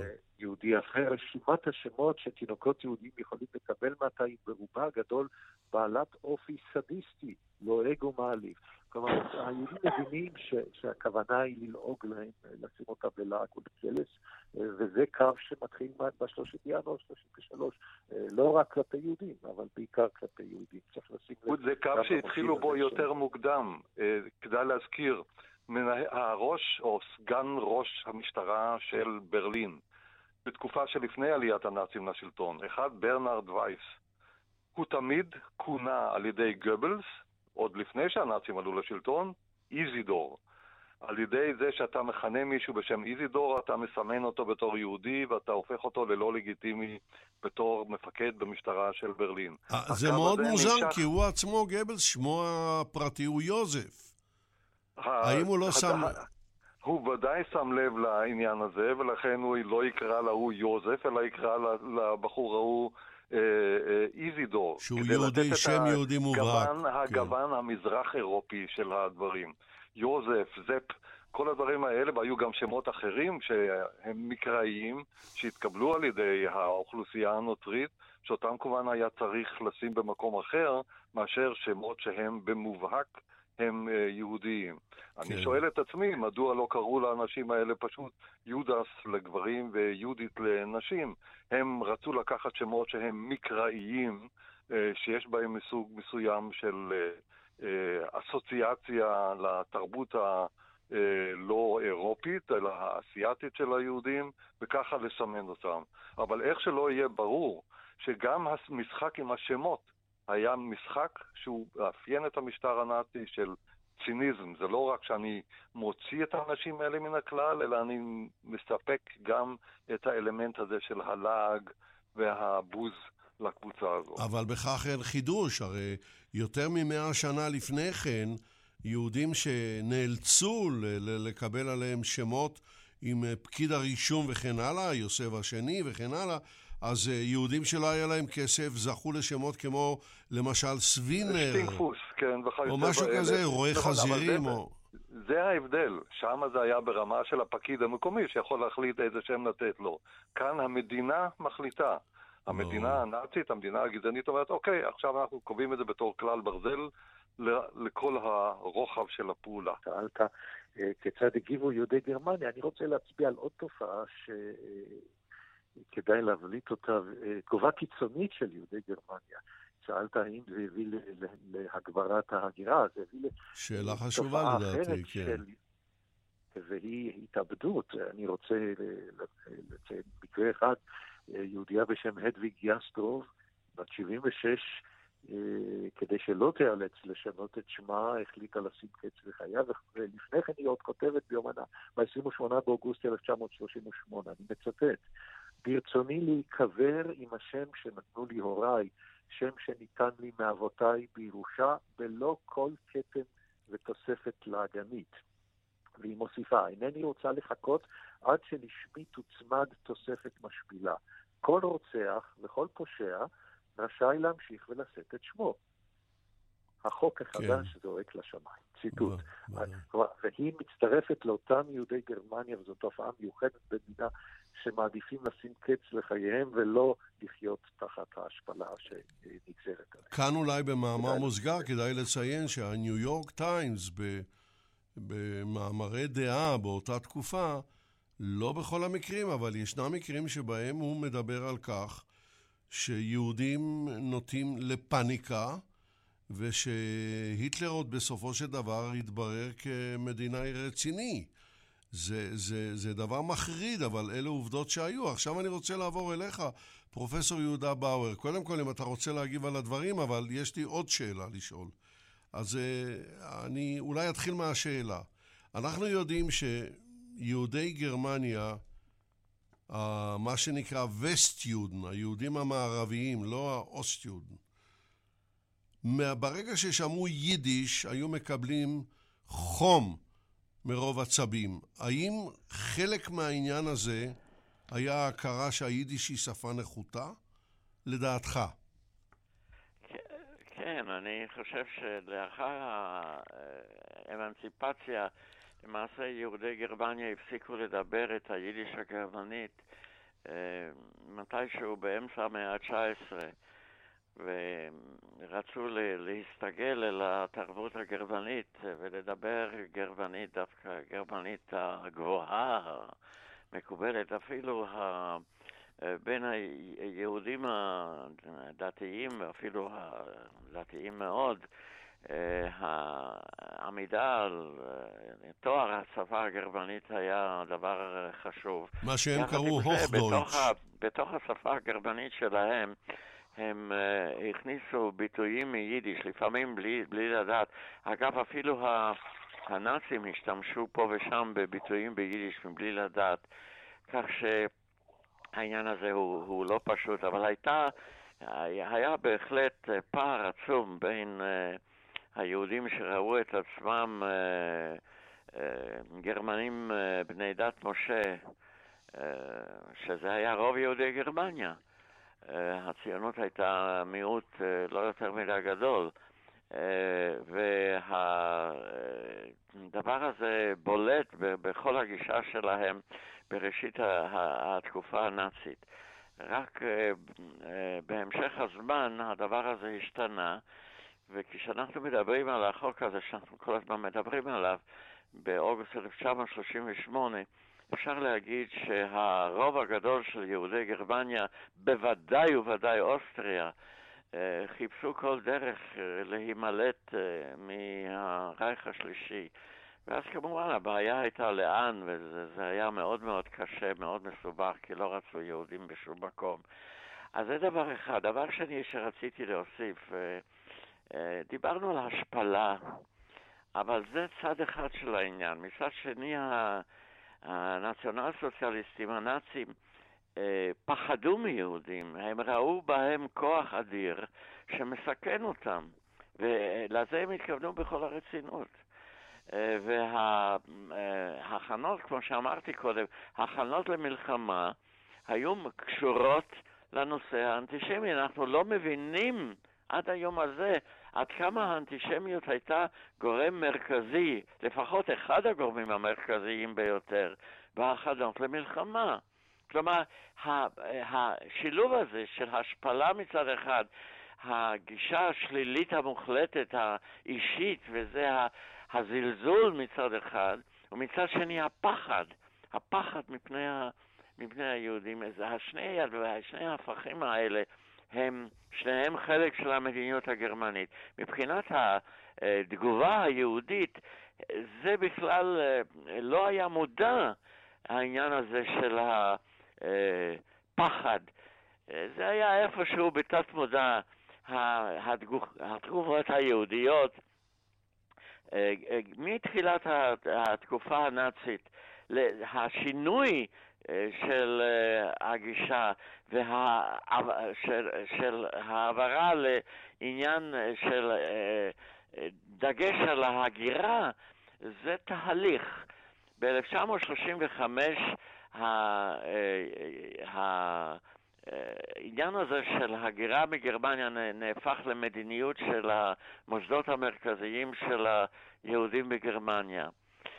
גם אז עדיין לא היה ברור לכולם שאין סיכוי אה, להישאר בגרמניה אה, ושהעניין הזה יעבור, הם חשבו, אבל אה, ההתווספות הזאת של הצעדים הנאציים נגד היהודים הובילה לכך שהגישה השתנתה. אפשר לעקוב אחרי זה, אחרי הדיונים בתוך ההנהגה היהודית של גרמניה, התהליך הזה. וגם חילוקי הדעות בין היהודים לבין עצמם הם חמורים ביותר. הקהילה היהודית האורתודוקסית לא הצטרפה בהתחלה אל הארגון היהודי של יהדות גרמניה, שאגב לא נכפה על ידי היהודים, אלא זאת הייתה התגובה היהודית לצעדים הראשונים האנטי-יהודיים של, של הגרמנים. כך שהבעיה שה, הזאת של התגובה היהודית ששאלת עליה, זה עניין מסובך ביותר. רק ב-1938 העניין הזה כאילו התבהר, וזה היה ברור שאי אפשר להישאר בגרמניה, אם רק אפשר לצאת, צריך לצאת. ברור. אה, תגובתך, אה, פרופסור צימרמן. זאת uh, אמירה שחשוב מאוד לשים לב אליה. האנטישמיות יצרה מצב שהגרמני הלא יהודי באמת פחד מן היהודים. זה דבר שהוא uh, חשוב כציון מפתח. אתה יוצר את הפחד, אתה יוצר את האויב, ואז כאשר האנשים מאמינים בזה, אתה יכול להגיב באמצעים שאתה תקרא להם פתרון. כן, השאלה הזאת היא לא רק שאלה של גרמניה ואז. כל הנושא שאנחנו מטפלים בו היום הוא נושא של גרמניה ואז, אבל גם העולם והיום, כן, כולל במקומותינו. כן, טוב, אה, אני, אה, אני, בוא, בוא, אה, רגע, בוא רגע נתמקד בנושא, פרופסור צימון. אני יודע שאתה לא תרצה להיכנס אותה, לאותה פינה שאני רוצה להיכנס לא, אליה. לא, לא, אני לא ארצה להיכנס אליה, אבל אני רוצה לשאול... אבל אני רוצה להדגיש את הדבר הזה. נוצר כאן תהליך. אתה עושה את הדבר האחד עם השמות.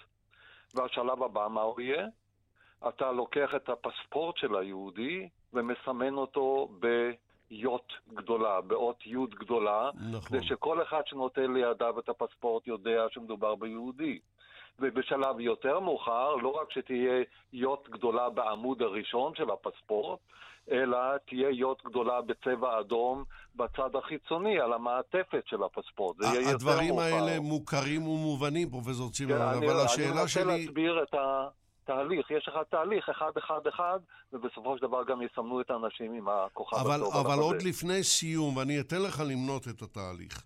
השאלה הנשאלת היא, האם הגרמנים מכוונים, כשהם מדברים על ה Endlösung, זאת אומרת הפתרון הסופי, הם מנסים לומר ל- ל- לעצמם ולעולם שהם ניסו כל מיני פתרונות לא קטלניים להיפטר מהיהודים, והואיל והם לא הצליחו, הם נאלצים להרוג אותם? אני אתחיל את זה בנקודה שהיא שייכת לשנת 1938. המדיניות הגרמנית, כולל היטלר, היא מדיניות של סילוק היהודים החוצה. וגם אחרי ליל הבדולח, זאת המדיניות, סילוק היהודים החוצה. ואז קם איש שיושב במשרד החוץ הגרמני, שהוא חושב בצורה מסודרת, והוא אחראי שם על הנושא היהודי, ואומר, רק רגע, כאשר אנחנו נסלק את כל היהודים מגרמניה החוצה, האם פתרנו את הבעיה היהודית? לא, לא פתרנו את הבעיה היהודית, כי הבעיה היהודית היא בעיה עולמית, וצריך לפתור אותה בכל מקום. זאת אומרת שצריך לגרש אותה מכל מקום. אבל אם נגרש אותה מכל מקום, לא יישאר מקום. לכן המסקנה מזה צריכה להיות, צריך לגרש אותם למקום שממנו לא יכלו לחזור. זאת הדינמיקה של הפתרון הסופי הגרמני, ולכן הפתרון הסופי, כמו שאנחנו מכירים אותו, בדרך של השמדה שיטתית, הוא מגיע לא בהתחלת, בעליית הנאצים לשלטון, לא בהתחלת מלחמת העולם השנייה בספטמבר 39, אלא אחרי ההתקפה על ברית המועצות ביוני 1941. 22 ביוני, לא, כן. לא מיד באותו יום, אלא כמה חודשים יותר מאוחר. יש דינמיקה. מה שבאמת חשוב, ואני מדגיש את זה, ואני אה, אה, חושב שגם עמיתיי מדגישים את זה, זהו התהליך. אתה מתחיל לדרדר את האבן, ובסופו של דבר לא תוכל לעצור אותה. כן, האמירה הזאת של uh, סגן הרמטכ"ל לשעבר על תהליכים מעוררי חלחלה מתייחסת לדברים האלה. אני לא חושב, אני לא. מקבל את מה שאתה אומר. פרופסור צימרמן, יש דברים, אני לא מאמין... הייתי מציע. לקרוא את הטקסטים במקור. בסדר, תהליכים, אבל... אה, ולכן צריך לשים לב לדברים האלה. אני לא... לאו דווקא לחברה הישראלית, לחברה בעולם בכלל. החברה הישראלית מעולם לא הייתה מושלמת, זה נכון. אבל אני לא חושב שאנחנו נמצאים בתהליכים שחס וחלילה יביאו אותנו למצב הזה. בינתיים... אנחנו לא... מדברים על תהליכים של הקצנה. אני לא אומר שכל בסדר. הקצנה תהיה באותו מקום, לא, אבל מי שמתחיל את הדרך צריך לשים לב שיש סכנה שהדרך הזאת תימשך למקומות שלא צפית מראש. בסדר, בוא, בוא נעבור, אני רוצה לעבור עכשיו לגדעון גרייף. אתה מקבל את הדברים. כן, אני רוצה להוסיף הערה חשובה. בבקשה. בהקשר לדברים של קודמיי, על הפחד. באמת המוטיב של הפחד ניכר כבר בדברים של גלובקה, אני מצאתי תוך כדי השידור. הנס אה, גלובקה, שהיה יועץ של אדנאוור אחר כך. כן. הוא נשאל פעם, והוא אמר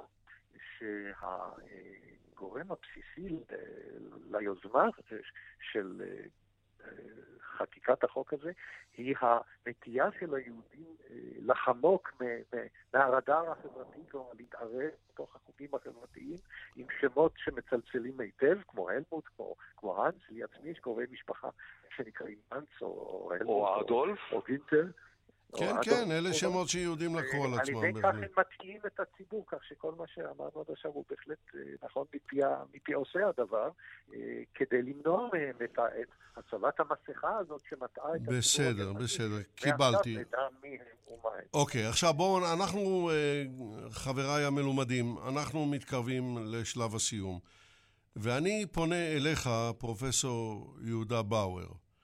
מה היית מבקש, זה שלב השאלה הזהה, שהמאזינים למשדר שלנו עכשיו, ואנחנו בשידור חי, ויש הרבה מאוד מאזינים, מה היית מבקש שהם ילמדו מהשידור הזה, פרופסור יהודה באואר? אה, מה שהם לא ידעו קודם, זה, זה הדבר הבסיסי. מה שאתה לומד מדברים כאלה, ואם נתחדש לך, נתחדשו לך דברים שלא ידעת, וצריך להגיד שיש פער עצום, פער עצום, תהום הייתי אומר, בין מה שהיסטוריונים ואנשים שעוסקים בתקופה הזאת, בדבר הזה, מצאו ומתווכחים עליהם ומפרשים אותם, לבין מה שהציבור הכללי יודע. הציבור הכללי, למשל, משוכנע לגמרי שהרצח של היהודים תוכנן מלכתחילה מ... לא רק מאז עליית הנאצים לשלטון, אלא אה, במוחו של היטלר היה ברור לגמרי מה שהוא רוצה עוד מראשית דרכו הפוליטית ב-1919. וזה כנראה לא נכון. הם משוכנעים בזה, זה פשוט לא נכון. כן. אה, אנשים משוכנעים בכל מיני דברים שאין להם שחר. והסיבה וה, לכך זה התגובה הרגשית המובנת, היא בהחלט, אפשר להבין את הדבר הזה, של אה, יהודים, אה, ישראלים, שלמדו בבית ספר כך או אחרת, ושנתקבע אצלהם תמונה שהיא איננה תואמת את המציאות ההיסטורית.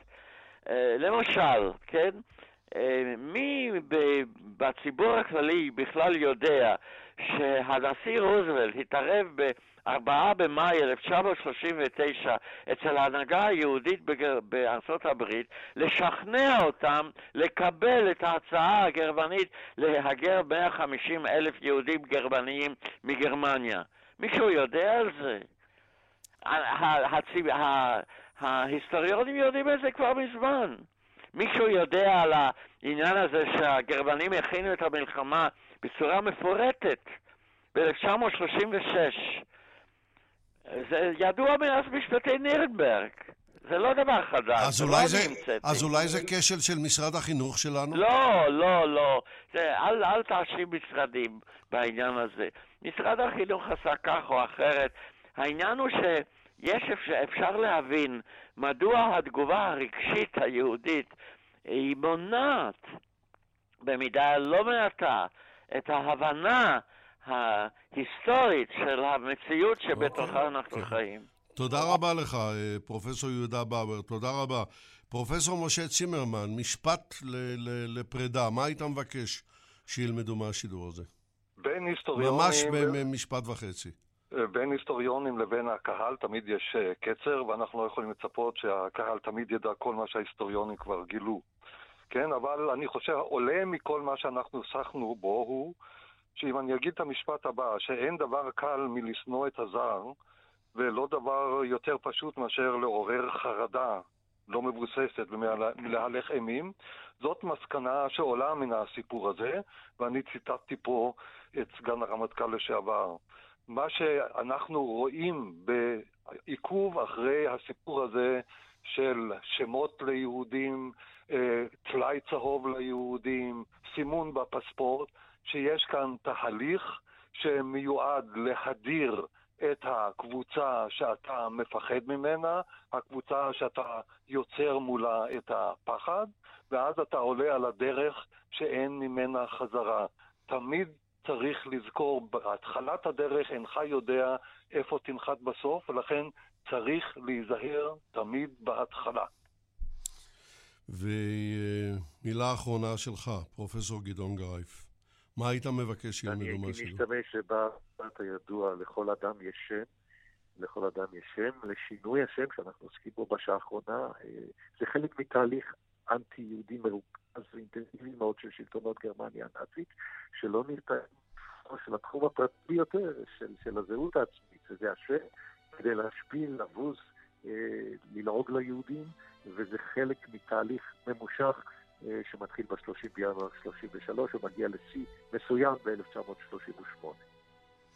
תודה רבה לך, פרופסור גרייף.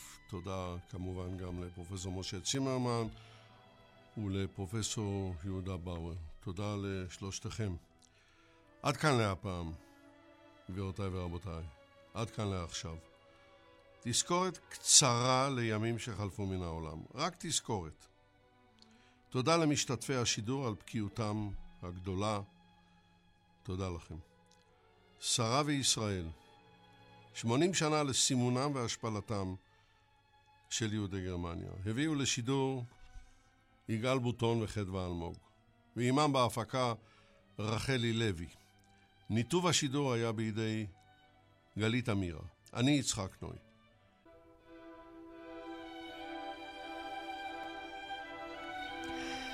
עד כאן שבת עולמית עם יצחק נוי, זיכרונו לברכה, בתוכנית שהוקלטה בשנת 2018 בנושא חוקי הגזע נגד היהודים במשטר הנאצי.